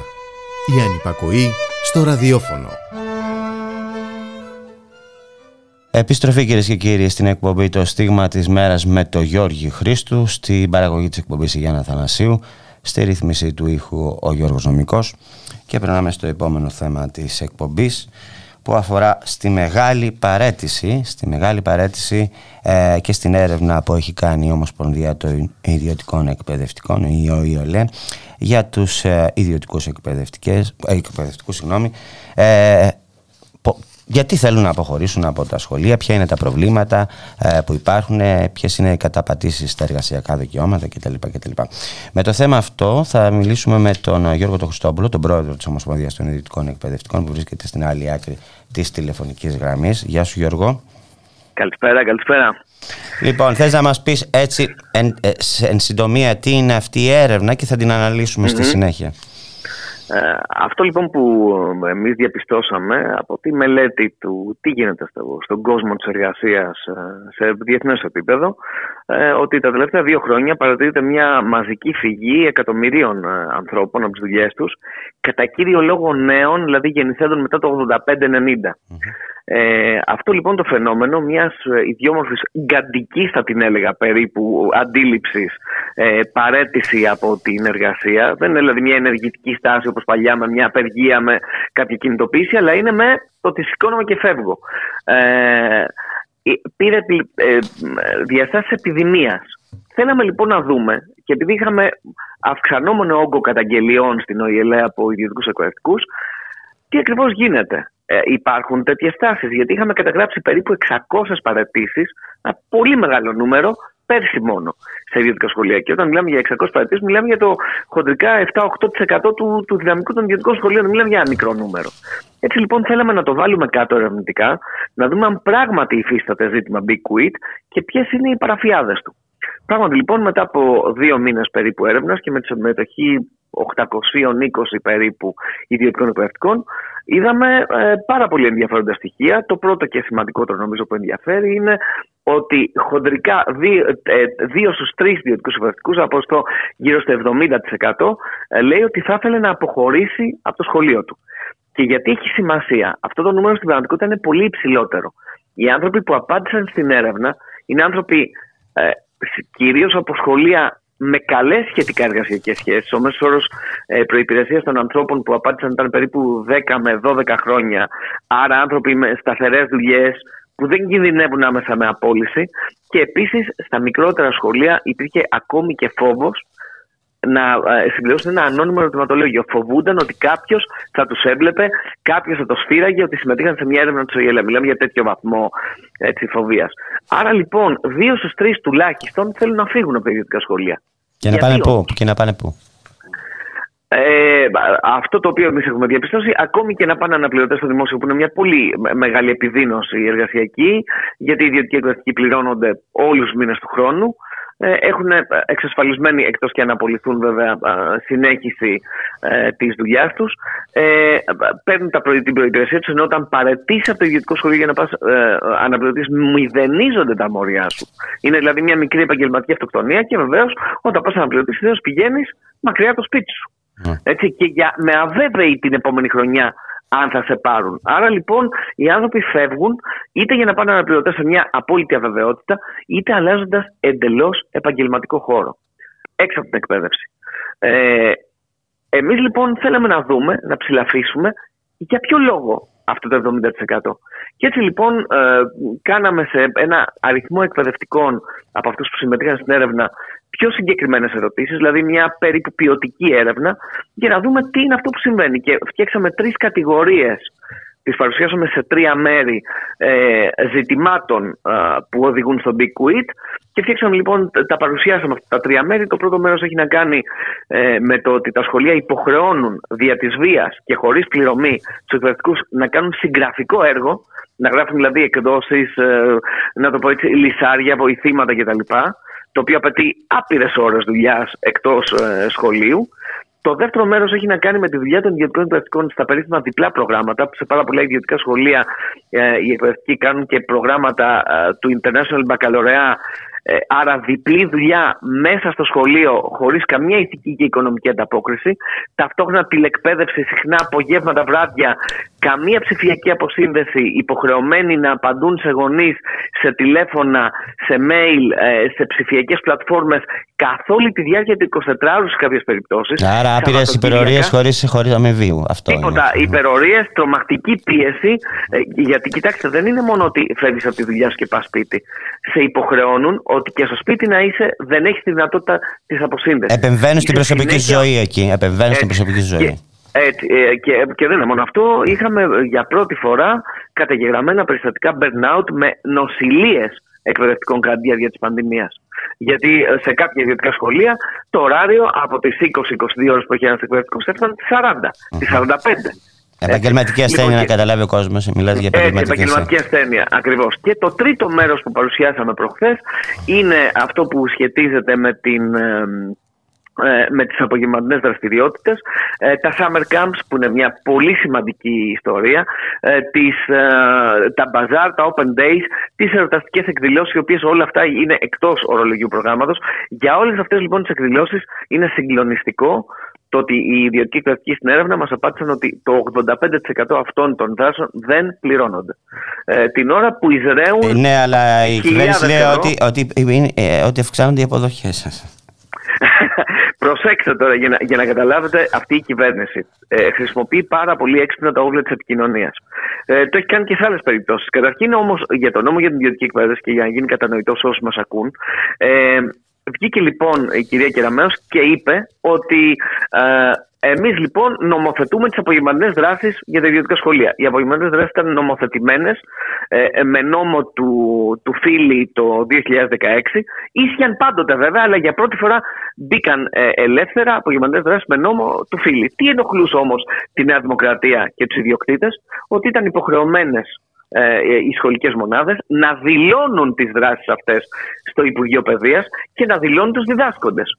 Άρα λοιπόν κανένα περιθώριο τυπικά ε, για παρανομίες, κανένα περιθώριο για μαύρη εργασία. Βέβαια ο ΣΥΡΙΖΑ, και αυτό είναι ένα πολύ μεγάλο πρόβλημα, ε, δεν έλεγξε τον ίδιο τον νόμο, με αποτέλεσμα πάνω από το 80% των ιδιωτικών σχολικών μονάδων να μην δηλώνουν τις δράσεις. Είχαμε κάνει άπειρες φορές τότε με τον ε, αείμνηστο πρόεδρο του ΟΕΛ, τον Μιχάλη τον Κουρτό, ε, υπομνήματα στο Υπουργείο Παιδείας.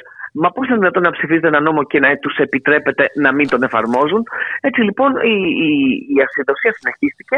Παρ' όλα αυτά, στα ε, σχολεία τα οποία τον εφάρμοζαν, οι ιδιωτικοί εκπαιδευτικοί που α, ασχολούνταν σε απογευματινές δράσεις, έπαιρναν το εκπαιδευτικό μισθολόγιο, αμείβονταν δηλαδή την ώρα με το εκπαιδευτικό μισθολόγιο, γύρω στα 15 ευρώ την ώρα, ας πούμε, και οι ώρες αυτές αναγνωρίζονταν ως ώρες προπηρεσία. Και έρθει η κυρία Κεραμέο, η οποία είπε ψευδό ότι νομοθετεί τις απογευματινές δράσεις και ότι μέσω αυτών θα αυξηθεί το εισόδημά της, το εισόδημά μας.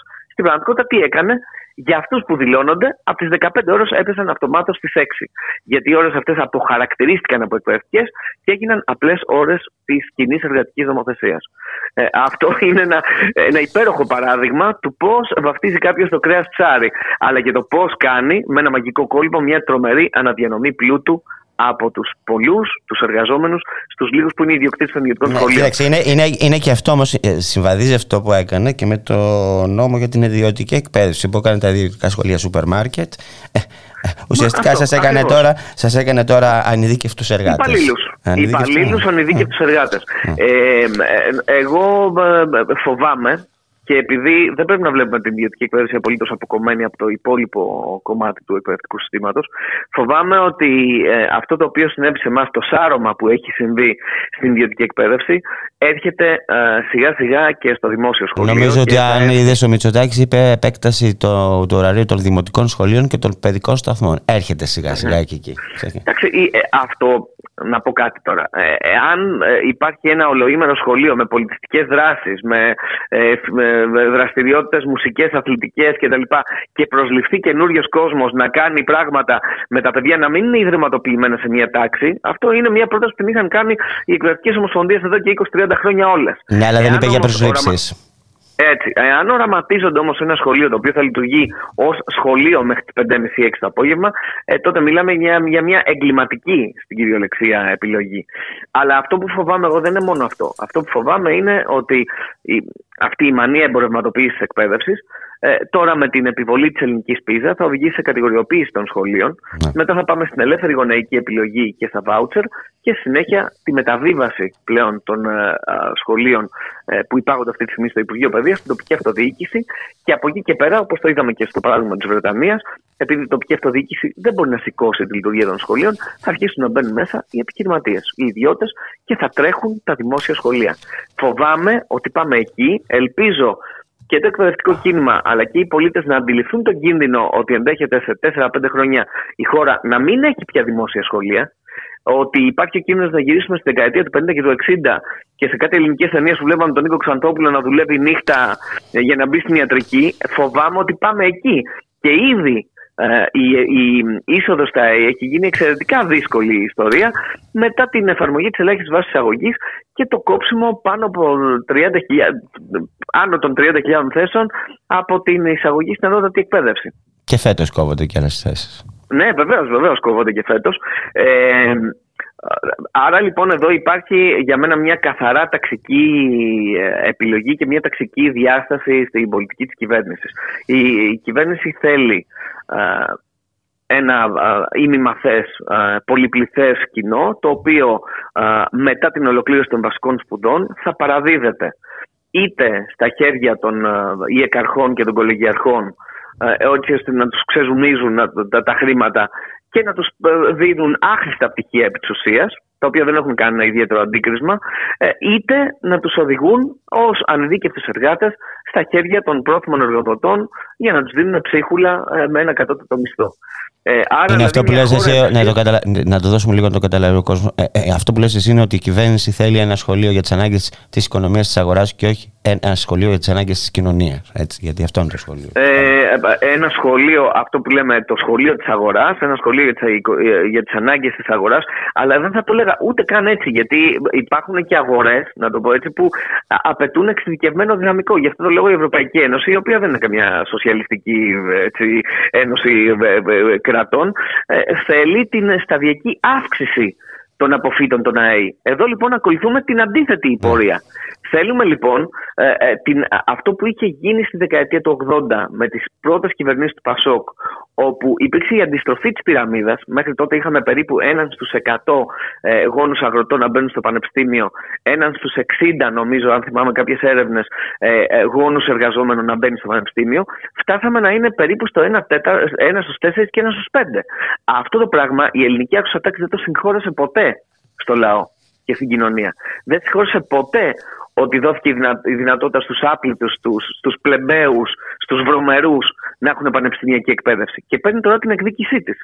Περί αυτού πρόκειται. Απλώς φοβάμαι ότι επειδή όλα αυτά γίνονται με ένα εξαιρετικά έντεχνο τρόπο από την κυβέρνηση, έναν πάρα πολύ, μα, πώς να πω, σχεδιασμένο στρατηγικά επικοινωνιακό τρόπο, ότι οι πολίτες δεν το αντιλαμβάνονται. Και όταν καταλάβουν ότι το παιδί τους δεν μπορεί να δει ποτέ πανεπιστήμιο, θα το βλέπει με το κι άλλοι, όταν το παιδί τους δεν θα βρει ποτέ αυτές τις περιβόητες, καλοπληρωμένες θέσεις εργασίας που έταξε ο Πρωθυπουργός, αλλά ουσιαστικά θα είναι ήλωτες στα χέρια του, του εκάστοτε ε, εργοδότη, τότε θα είναι πάρα πολύ αργά. Οι πληγές που αφήνει αυτή η κυβέρνηση στο κορμί της ελληνικής κοινωνίας και ιδίως στο επίπεδο των δημόσιων αγαθών, ε, φοβάμαι ότι είναι ε, πολύ βαθιές και πολύ δύσκολα θα επιλωθούν. Ε, από τη στιγμή που υπάρχει, κατά τη γνώμη μου, έτσι, και το λέω ως ένας άνθρωπος ο οποίος δεν έχει κάποια κομματική δέσμευση, ε, από, από τη στιγμή που κατά τη γνώμη μου ε, ε, υπάρχει ένα έλλειμμα σοβαρής, ε, εναλλακτικής, προοδευτικής ε, ε, αντιπολίτευσης στο σύνολο έτσι, του Κοινοβουλίου. Λοιπόν, να σε ευχαριστήσω πάρα πολύ, Γιώργο. Δεν ξέρω αν θες να προσθέσεις κάτι. Όχι, όχι αυτά. Νομίζω είπαμε αρκετά. Να σε ευχαριστήσω πολύ. Χαιρετώ Να είστε σε. καλά. Γεια Χαιρετώ χαρά. σε. Γεια χαρά. Γεια χαρά.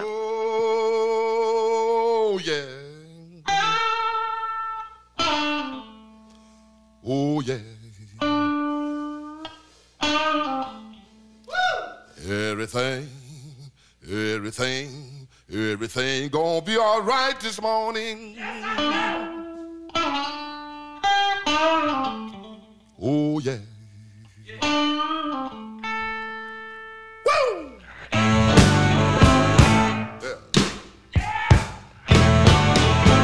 Now, when I was a young boy, fight my mother said I'm gonna be the greatest man alive. But now I'm a man, way past 21. I want you to believe me, baby. I have lots of fun. I'm a man. I spell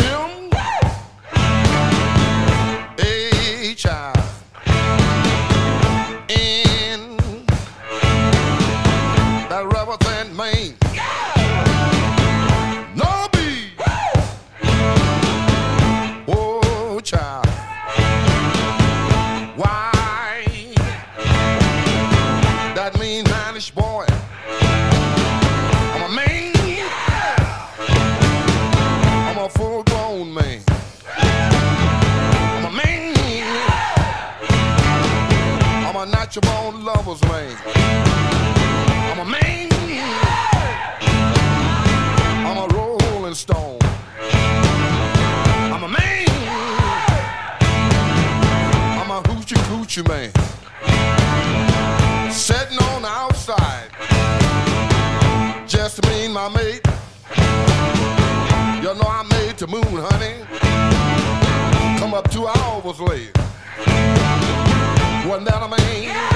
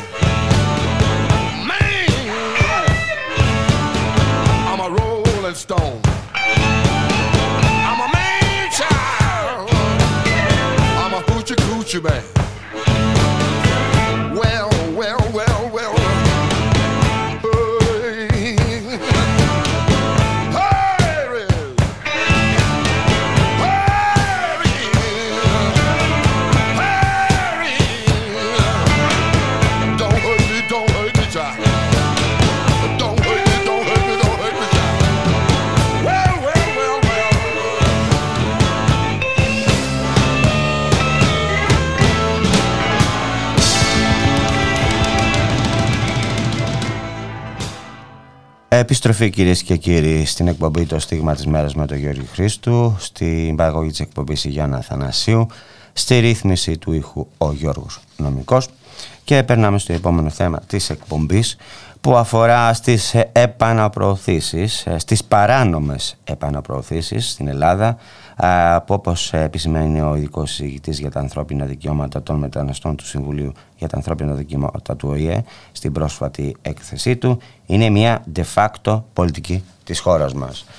Για το θέμα αυτό θα μιλήσουμε με τον Ταμείο της Ελληνικής Ένωσης για τα Δικαιώματα του Ανθρώπου, τον Λευτέρη τον Παπαγεννάκη, ο οποίος βρίσκεται στην άλλη άκρη της τηλεφωνικής γραμμής. Να τον ε, καλησπερίσω. Καλησπέρα, ευχαριστώ για την πρόσκληση. Παρακαλώ. Ναι, λοιπόν, να πούμε λίγο, είναι μια de facto πολιτική. Ας ξεκινήσουμε από εκεί. Ε, Γιατί η κυβέρνηση λέει ότι δεν κάνει, τέτοιες, δεν κάνει παράνομες επαναπροωθήσεις και το έχεις ακούσει πολλές φορές. Κοιτάξτε, αν, αν ήμασταν τρία χρόνια πριν, θα σας έλεγα ότι θα, θα μπορούσαμε να βασιστούμε μόνο στο λόγο της κυβέρνησης, Μμ. γιατί δεν υπήρχαν. Ξέραμε ότι γινόταν και είχε κάνει και η αναφορά η Ένωση το 2017. Τέλος πάντων, υπήρχε μια συζήτηση. Μετά όμως από τις τελευταίες εξελίξεις, ε, έχουμε φτάσει σε ένα σημείο που οι αποδείξεις αρχίζουν και μαζεύονται μ, και αναγνωρίζονται από διαφορετικούς φορείς. Δηλαδή, δεν είναι μόνο οι οργανώσεις που γκρινιάζουν, που, οκ, θα μπορούσε να πει κάποιος, ο ρόλος των οργανώσεων είναι αυτός. Εδώ τώρα έχουμε μια έκθεση της Όλαφ που είναι κρυφή και δεν την έχουμε δει ακόμα. Έχουμε την παραίτηση του επικεφαλής της ε, Frontex για αυτό το λόγο και για άλλους, αλλά και γι' αυτό.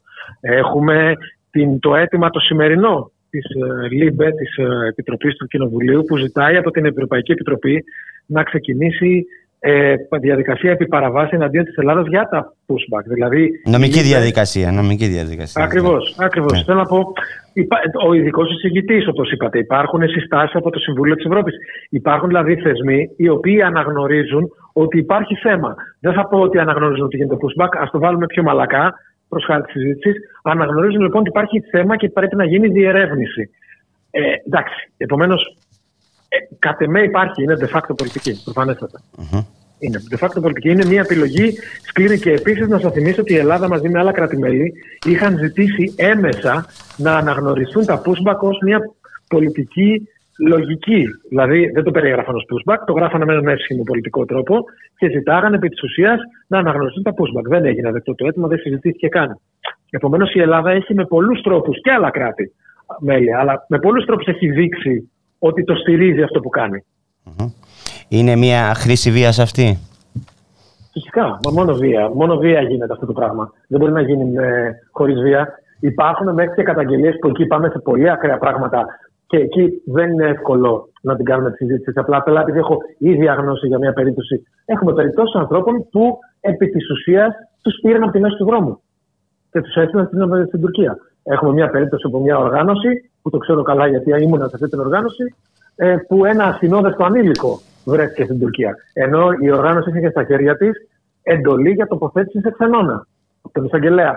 Θέλω να πω, υπάρχουν τέτοια πράγματα. Υπάρχει ο περίφημος διερμηνέας της Frontex, που ήταν Ιταλός πολίτης, είναι Ιταλός πολίτης, απλά έχει καταγωγή από το Αφγανιστάν. Το έκαναν profiling οι όποιοι το έκαναν και τον μετέφεραν στην Τουρκία. Και τον έφεραν πίσω, βέβαια, γιατί δούλευε για τη Frontex. Αυτό είναι το παράλογο. Υπάρχει η Γαλλίδα υπήκοος που έχει προσφύγει κατά της Ελλάδας, που επαναπροωθήθηκε βία από τα σύνορα, παρόλο που ήταν Γαλλίδα πολίτης. Θα μου πεις κάποιος γιατί πήγε να μπει με αυτόν τον τρόπο. Συνόδευε τον άντρα της που δεν ήταν Ευρωπαίος πολίτης. Οκ. Να την επαναπροωθήσουμε γι' αυτό είναι λίγο βαρύ γιατί περνάει 6 χρόνια σε τουρκική φυλακή τώρα. Επομένως, υπάρχουν εκεί ζητήματα πολύ σοβαρά. Και είναι βίαιη η διαδικασία και μόνο. Γιατί πιστεύεις ότι η χώρα μας εφαρμόζει αυτή την πολιτική η κυβέρνηση της Νέας Δημοκρατίας, μιας και είναι η κυβέρνηση της Νέας Δημοκρατίας, γι' αυτό το λέμε τώρα. Ε, εφαρμόζει αυτή την Ναι, πολιτική. ε, να πούμε ότι τα pushback γινόταν αρκετά χρόνια. Δεν είναι τωρινό φαινόμενο. Τώρα απλά έχουμε μια διάσταση. Όπως το λέμε, Γι' αυτό είπε η κυβέρνηση της Νέας βιομηχανικού Δημοκρατίας, μιας και έχουμε κυβέρνηση. Ναι, ναι. Και, και προηγούμενα. Ναι, ναι. Ε, γίνεται στο πλαίσιο της εφαρμογής μια πολιτικής αποτροπής ευρύτερης. Δηλαδή που δεν κάνει μόνο η Ελλάδα. Η Ευρωπαϊκή Ένωση έχει αποφασίσει ότι επειδή δεν μπορεί να το συζητήσει πολιτικά το θέμα και δεν μπορεί να λάβει μέτρα που να αφορούν σε όλα τα κράτη-μέλη και να έχει έναν ρόλο κλειδί στην παγκόσμια συζήτηση για το μεταναστευτικό, διάλεξε την εύκολη λύση με την συμφωνία, την κοινή δήλωση Ευρωπαϊκής Ένωσης Τουρκίας και μετά με την εφαρμογή μέτρων αποτροπής. Δηλαδή τα μέτρα που λένε, στέλνουν μήνυμα το ότι μην έρθετε, η ζωή σας θα είναι δύσκολη. Καταρχήν δεν θα μπορείτε να μπείτε, αλλά και να μπείτε θα είναι δύσκολα τα πράγματα. Άρα το πρώτο μέτρο είναι οι επιστροφές με το ζόρι, δηλαδή οι επαναπροωθήσεις που είναι de facto παράνομες. Δηλαδή δεν υπάρχει επαναπροώθηση μη παράνομη. Η επαναπροώθηση είναι παράνομο πράγμα. Και Έχει αυτά χρο- που ακούγονται από την πλευρά της κυβέρνησης ότι έχει δικαίωμα να το κάνει, δεν έχει δικαίωμα να το κάνει. Έχει χρώμα η Είναι πολύ επαναπρόθεση, η διαφορετικό. θρησκεία. Η επαναπροώθηση. Αν έχει ε, χρώμα, φαίνεται- θρησκεία, φιλή. Ε, από τη στιγμή που ε, είναι συγκεκριμένοι οι δρόμοι και τον δρόμο το συγκεκριμένο το χρησιμοποιούν συγκεκριμένοι άνθρωποι, δεν φαίνεται να υπάρχουν πολλά ζητήματα σε σχέση με διακρίσεις. Θα μπορούσε, αν δεν έχω δει, ας πούμε, ε, ε, ε, πώς το λένε, δεν έχουμε εικόνα για τη θρησκεία, το φύλλο κτλ. Και, τη- και το χρώμα. Ε, αλλά επειδή έχω συγκεκριμένος δρόμος. Δεν νομίζω ότι χρησιμοποιείται έχει από ακούσει συγκεκριμένους επαναπρόθεση Ουκρα- Ουκρανών προσφύγων. Ε, να το θέσω δεν έτσι. γίνεται. Είναι άλλο. Ναι, ναι, το καταλαβαίνω το ερώτημα. Επειδή η αποδοχή των ε, Ουκρανών προσφύγων έχει διαφορετική διαδικασία νομική. Είμαστε σε άλλη φάση. Δηλαδή, χρησιμοποιούμε ένα διαφορετικό σύστημα από το κλασικό σύστημα της Γενέβης. Όπως λέμε, είναι μια διαδικασία που έχει εγκρίνει η Ευρωπαϊκή Επιτροπή, η Ευρωπαϊκή Ένωση, πολύ ειδική, που λέγεται προσωρινή προστασία, αυ- που είναι αυτόματη. Δηλαδή, με το που αποδεικνύεις ότι έρχεται από την Ουκρανία, αυτόματα προστατεύεσαι. Είναι, είναι πολύ διαφορετική η συνθήκη αυτή. Εκεί, αν θέλουμε, μπορούμε να πούμε και εμείς το λέμε ως οργανώσεις ότι αυτός ο τρόπος μεταχείρισης είναι διακριτικός και στη βάση του ρατσιστικός. Για να το πούμε ξεκάθαρα. Και όπου συζητάμε για αυτά τα πράγματα, λέμε ότι ο τρόπος που χειρίζεται η Ευρωπαϊκή Ένωση το Ουκρανικό, που είναι πολύ σωστός, θα έπρεπε να εφαρμοστεί και στους άλλους. Γιατί αν το συζητάμε, σημαίνει ότι η προηγούμενη μη εφαρμογή είχε ρατσιστικό κίνητρο. Για μας αυτή είναι, η- αυτή είναι η βασική αρχή τη συζήτησης. Με το δεδομένο ότι και με τον πόλεμο στην Ουκρανία, έτσι, ε, ε, ότι ο αναγκαστικός εκτοπισμός ξεπερνάει στην ταχύτητα και αριθμό να πω, και αριθμό να πω, την ε, έβρεση λύσεων για τους πρόσφυγες. Πιστεύεις ότι ε, ε, αυτοί οι άνθρωποι οι οποίοι δεν έφυγαν από την πατρίδα τους ε, για να έρθουν διακοπές στην Ελλάδα κτλ. Έφυγαν για κάποιους συγκεκριμένους λόγους. Λοιπόν, Ναι, ναι. ε, και αυτοί οι λόγοι είναι ότι δεν μπορούσαν να ζήσουν εκεί. Δεν τους αφήσαμε τουλάχιστον εγώ έτσι πιστεύω. Εμείς οι δυτικοί περιθώρια να ζήσουμε όταν έχουμε πάει και τους έχουμε λε- λαιλαετήσει και καταστρέψει τις χώρες τους. Λοιπόν, πιστεύεις λοιπόν ότι οι πρόσφυγες ε, μπορούν ή χρησιμοποιούνται ε, ή εργαλειοποιούνται. Προφανώς εργαλειοποιούνται από όλους. Με διάφορους τρόπους. Ακόμα και με τρόπους που δεν τους σκεφτόμαστε. Δηλαδή, να το πω και λίγο ακραία, γιατί, γιατί η εργαλειοποίηση προ, προφανώς από, τις, από την Τουρκία είναι, είναι. Εντάξει, δεν χρειάζεται να το συζητήσουμε, είναι καταφανέστατη. Το εργαλειοποιούμε όλοι με έναν τρόπο όταν πάνω στη δικιά τους κατάσταση κάνουμε μια συζήτηση για μας. Αυτό με μία έννοια είναι μια εργαλειοποίηση. Αισθανόμαστε καλύτερα ή τέλος πάντων σχε- ε, συζητάμε στην πλάτη τους ε, για πράγματα τα οποία ενδεχομένως δεν κατανοούμε και δεν μπορούμε να αντιληφθούμε. Αυτό από μόνο του είναι, μια, είναι ένας βαθμός εργαλειοποίησης.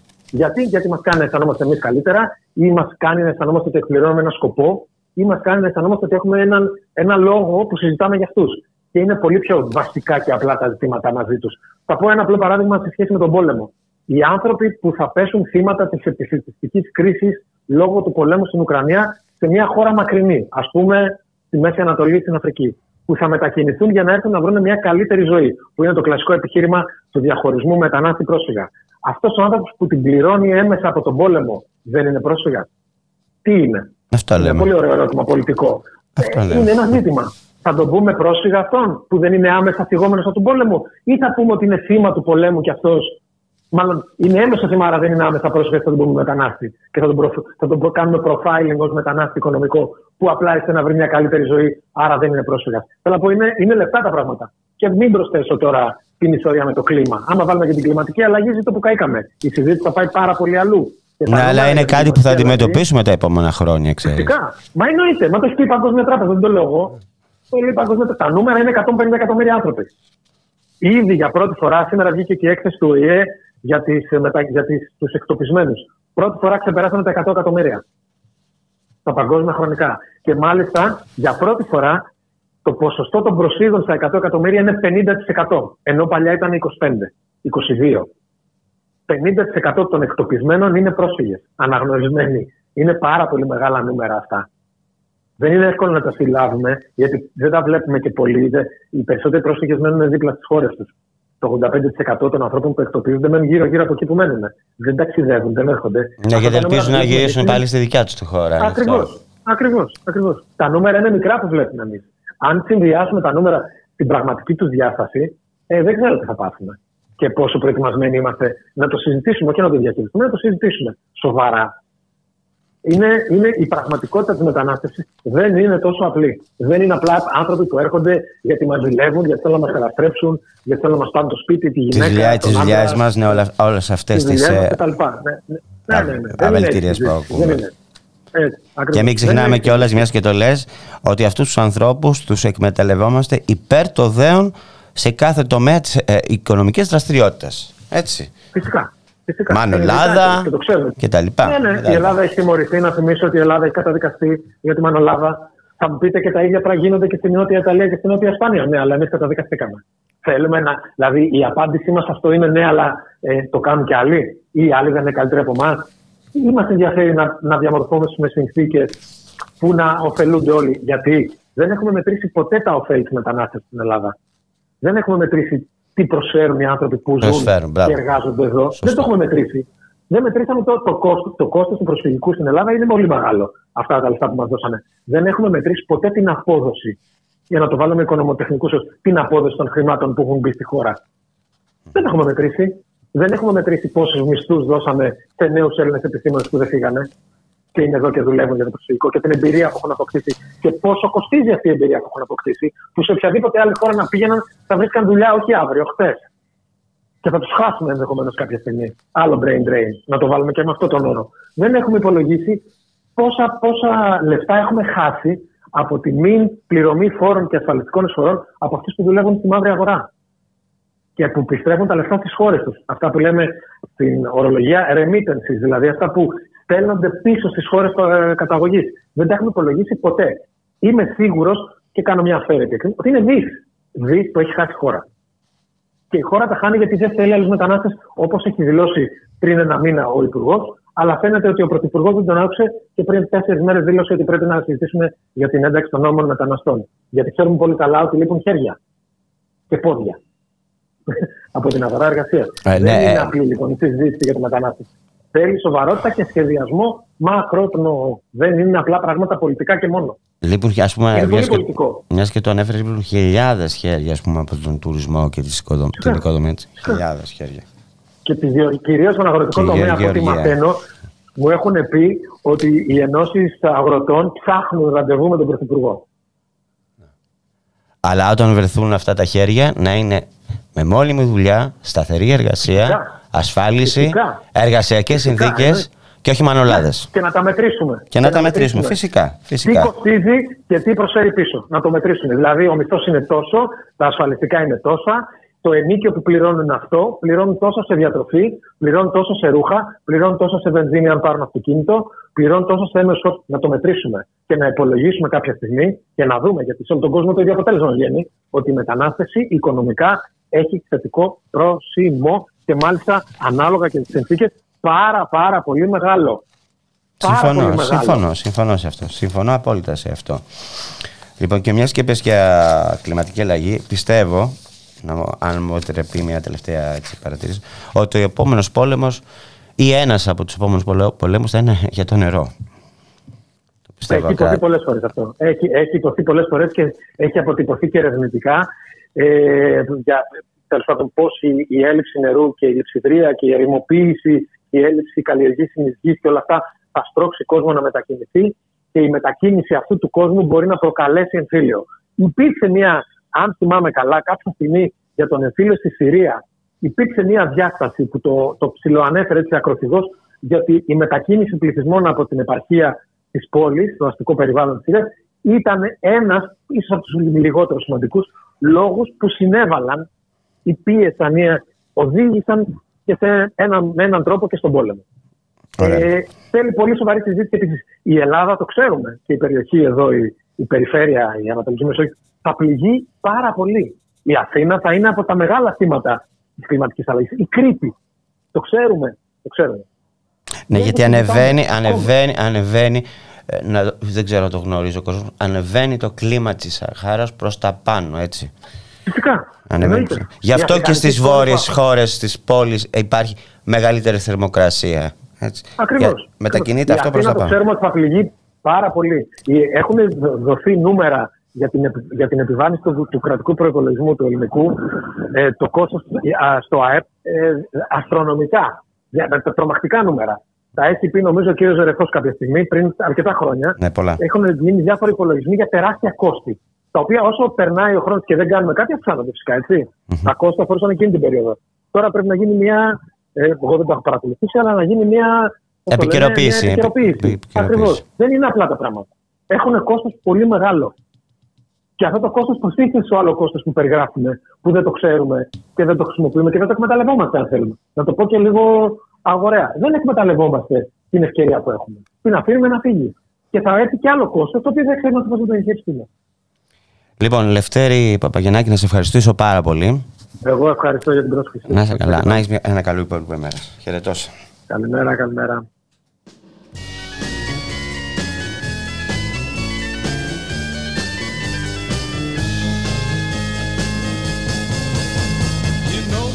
Would be untrue. You know that I would be a liar if I was to say to you, girl, we couldn't get much higher. Come on, baby, light my fire. Come on, baby, light my fire. Try to set the night on fire. The time to hesitate is through. No time to wallow in the mire. Try now, we can only lose. And our love become a funeral pyre. Come on, baby, light my fire. Come on, baby, light my fire. Try to set the night on fire.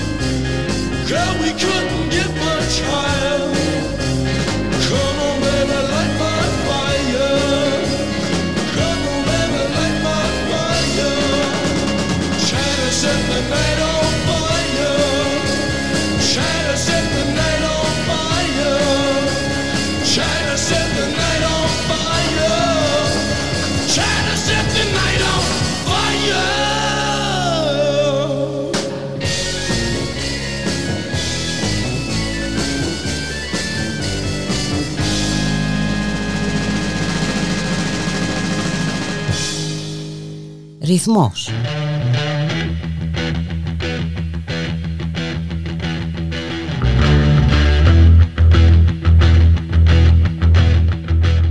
Ανταπόκριση.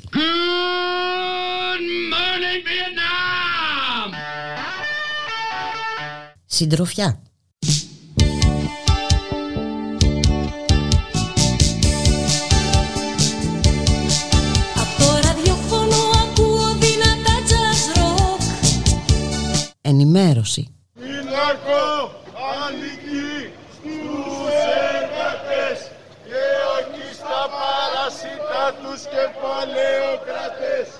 Μελωδία.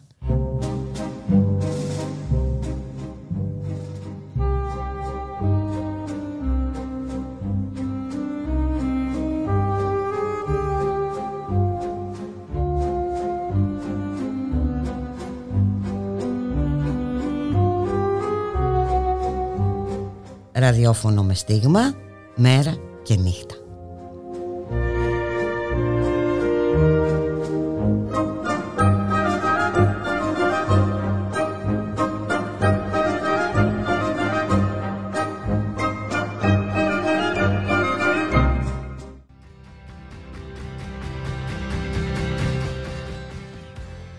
Επιστροφή κυρίες και κύριοι στην εκπομπή Το Στίγμα της Μέρας με τον Γιώργη Χρήστου, στην παραγωγή της εκπομπής η Γιάννα Θανασίου, στη ρύθμιση του ήχου ο Γιώργος Νομικός. Ε, να περάσουμε κυρίες και κύριοι στις τελευταίες έτσι, ειδήσεις της εκπομπής και να πάμε στην έκθεση κόλοφο για τα ελληνικά ε, μέσα μαζικής ενημέρωσης από το Ινστιτούτο του Reuters. Σύμφωνα λοιπόν ε, με αυτήν ε, την έρευνα, για μία ακόμη φορά η Ελλάδα ε, βρίσκεται στον πάτο, στον πάτο ε, με τους πολίτες να δεσπιστούν ως προς την ανεξαρτησία των μέσων ενημέρωσης της χώρας μας.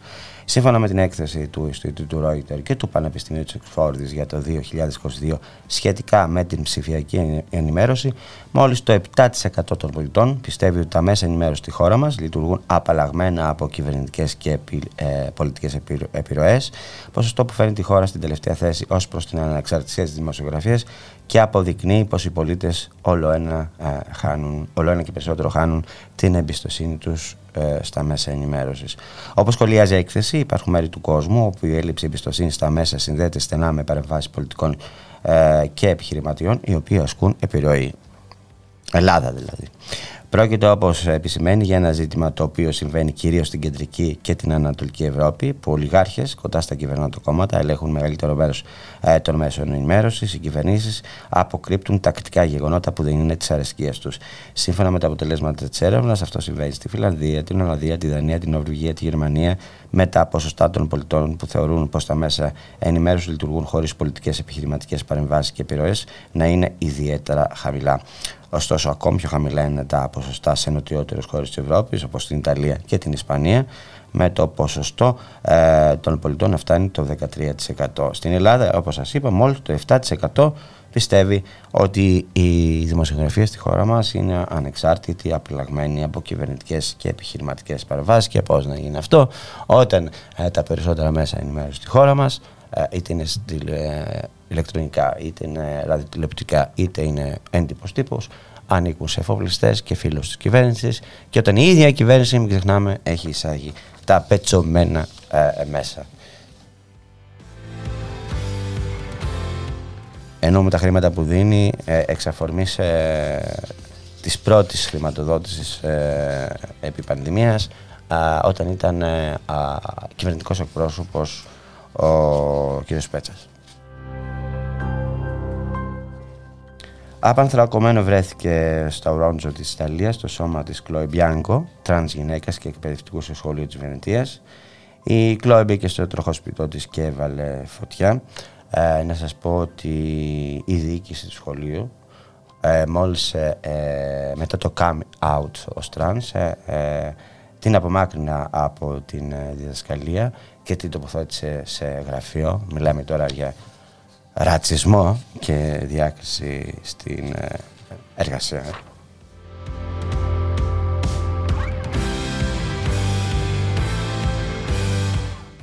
Ε, να σας πω ότι αυτή η αυτοκτονία πήγε να καλυφθεί και δημοσιογράφος, τέλος δημοσιογράφος, τελείτερσε ε, τον τρόπο με τον οποίο καλυφθήκε η αυτοκτονία. Αυτό που συνέβη στην Κλόι Μπιάνκο είναι απαράδεκτο. Ένας προμελετημένος θάνατος και μια απομόνωση που δεν τη έφερε καμία διέξοδο. Ήταν θύμα τρανσφοβίας. Και η Κλόι είναι και τρανς, γυναίκα και άνθρωπος. Οι δημοσιογράφοι χάνουν αυτή την έννοια. Άλλη μια απόδειξη της αποτυχίας όχι μόνο της ελληνικής δημοσιογραφίας, αλλά και μιας κοινωνίας που δεν αποδέχεται και κρίνει. Βουλιάζουμε. Και δένει αυτό και με τον προηγούμενο που σας είπα, ε, την έρευνα του Reuters, όπου οι, οι Ιταλοί πιστεύουν ότι μό- ε, το, μόνο το 13% των Ιταλών πιστεύουν ότι τα νέα μέσα στην Ιταλία είναι ανεξάρτητα από πολιτικές παρεμβάσεις, επιχειρηματικές κτλ. Σε αυτό το σημείο, κυρίες και κύριοι, φτάσαμε στο τέλος της σημερινής εκπομπής στο Στίγμα της ημέρας με τον Γιώργο Χρήστου. Στην παραγωγή της εκπομπής η Γιάννα Θανασίου, στη ρύθμιση του ήχου ο Γιώργος Νομικός. Από όλους εμάς, από το ράδιο Μέρα, να έχετε ένα καλό υπόλοιπο ημέρας. Γεια σας.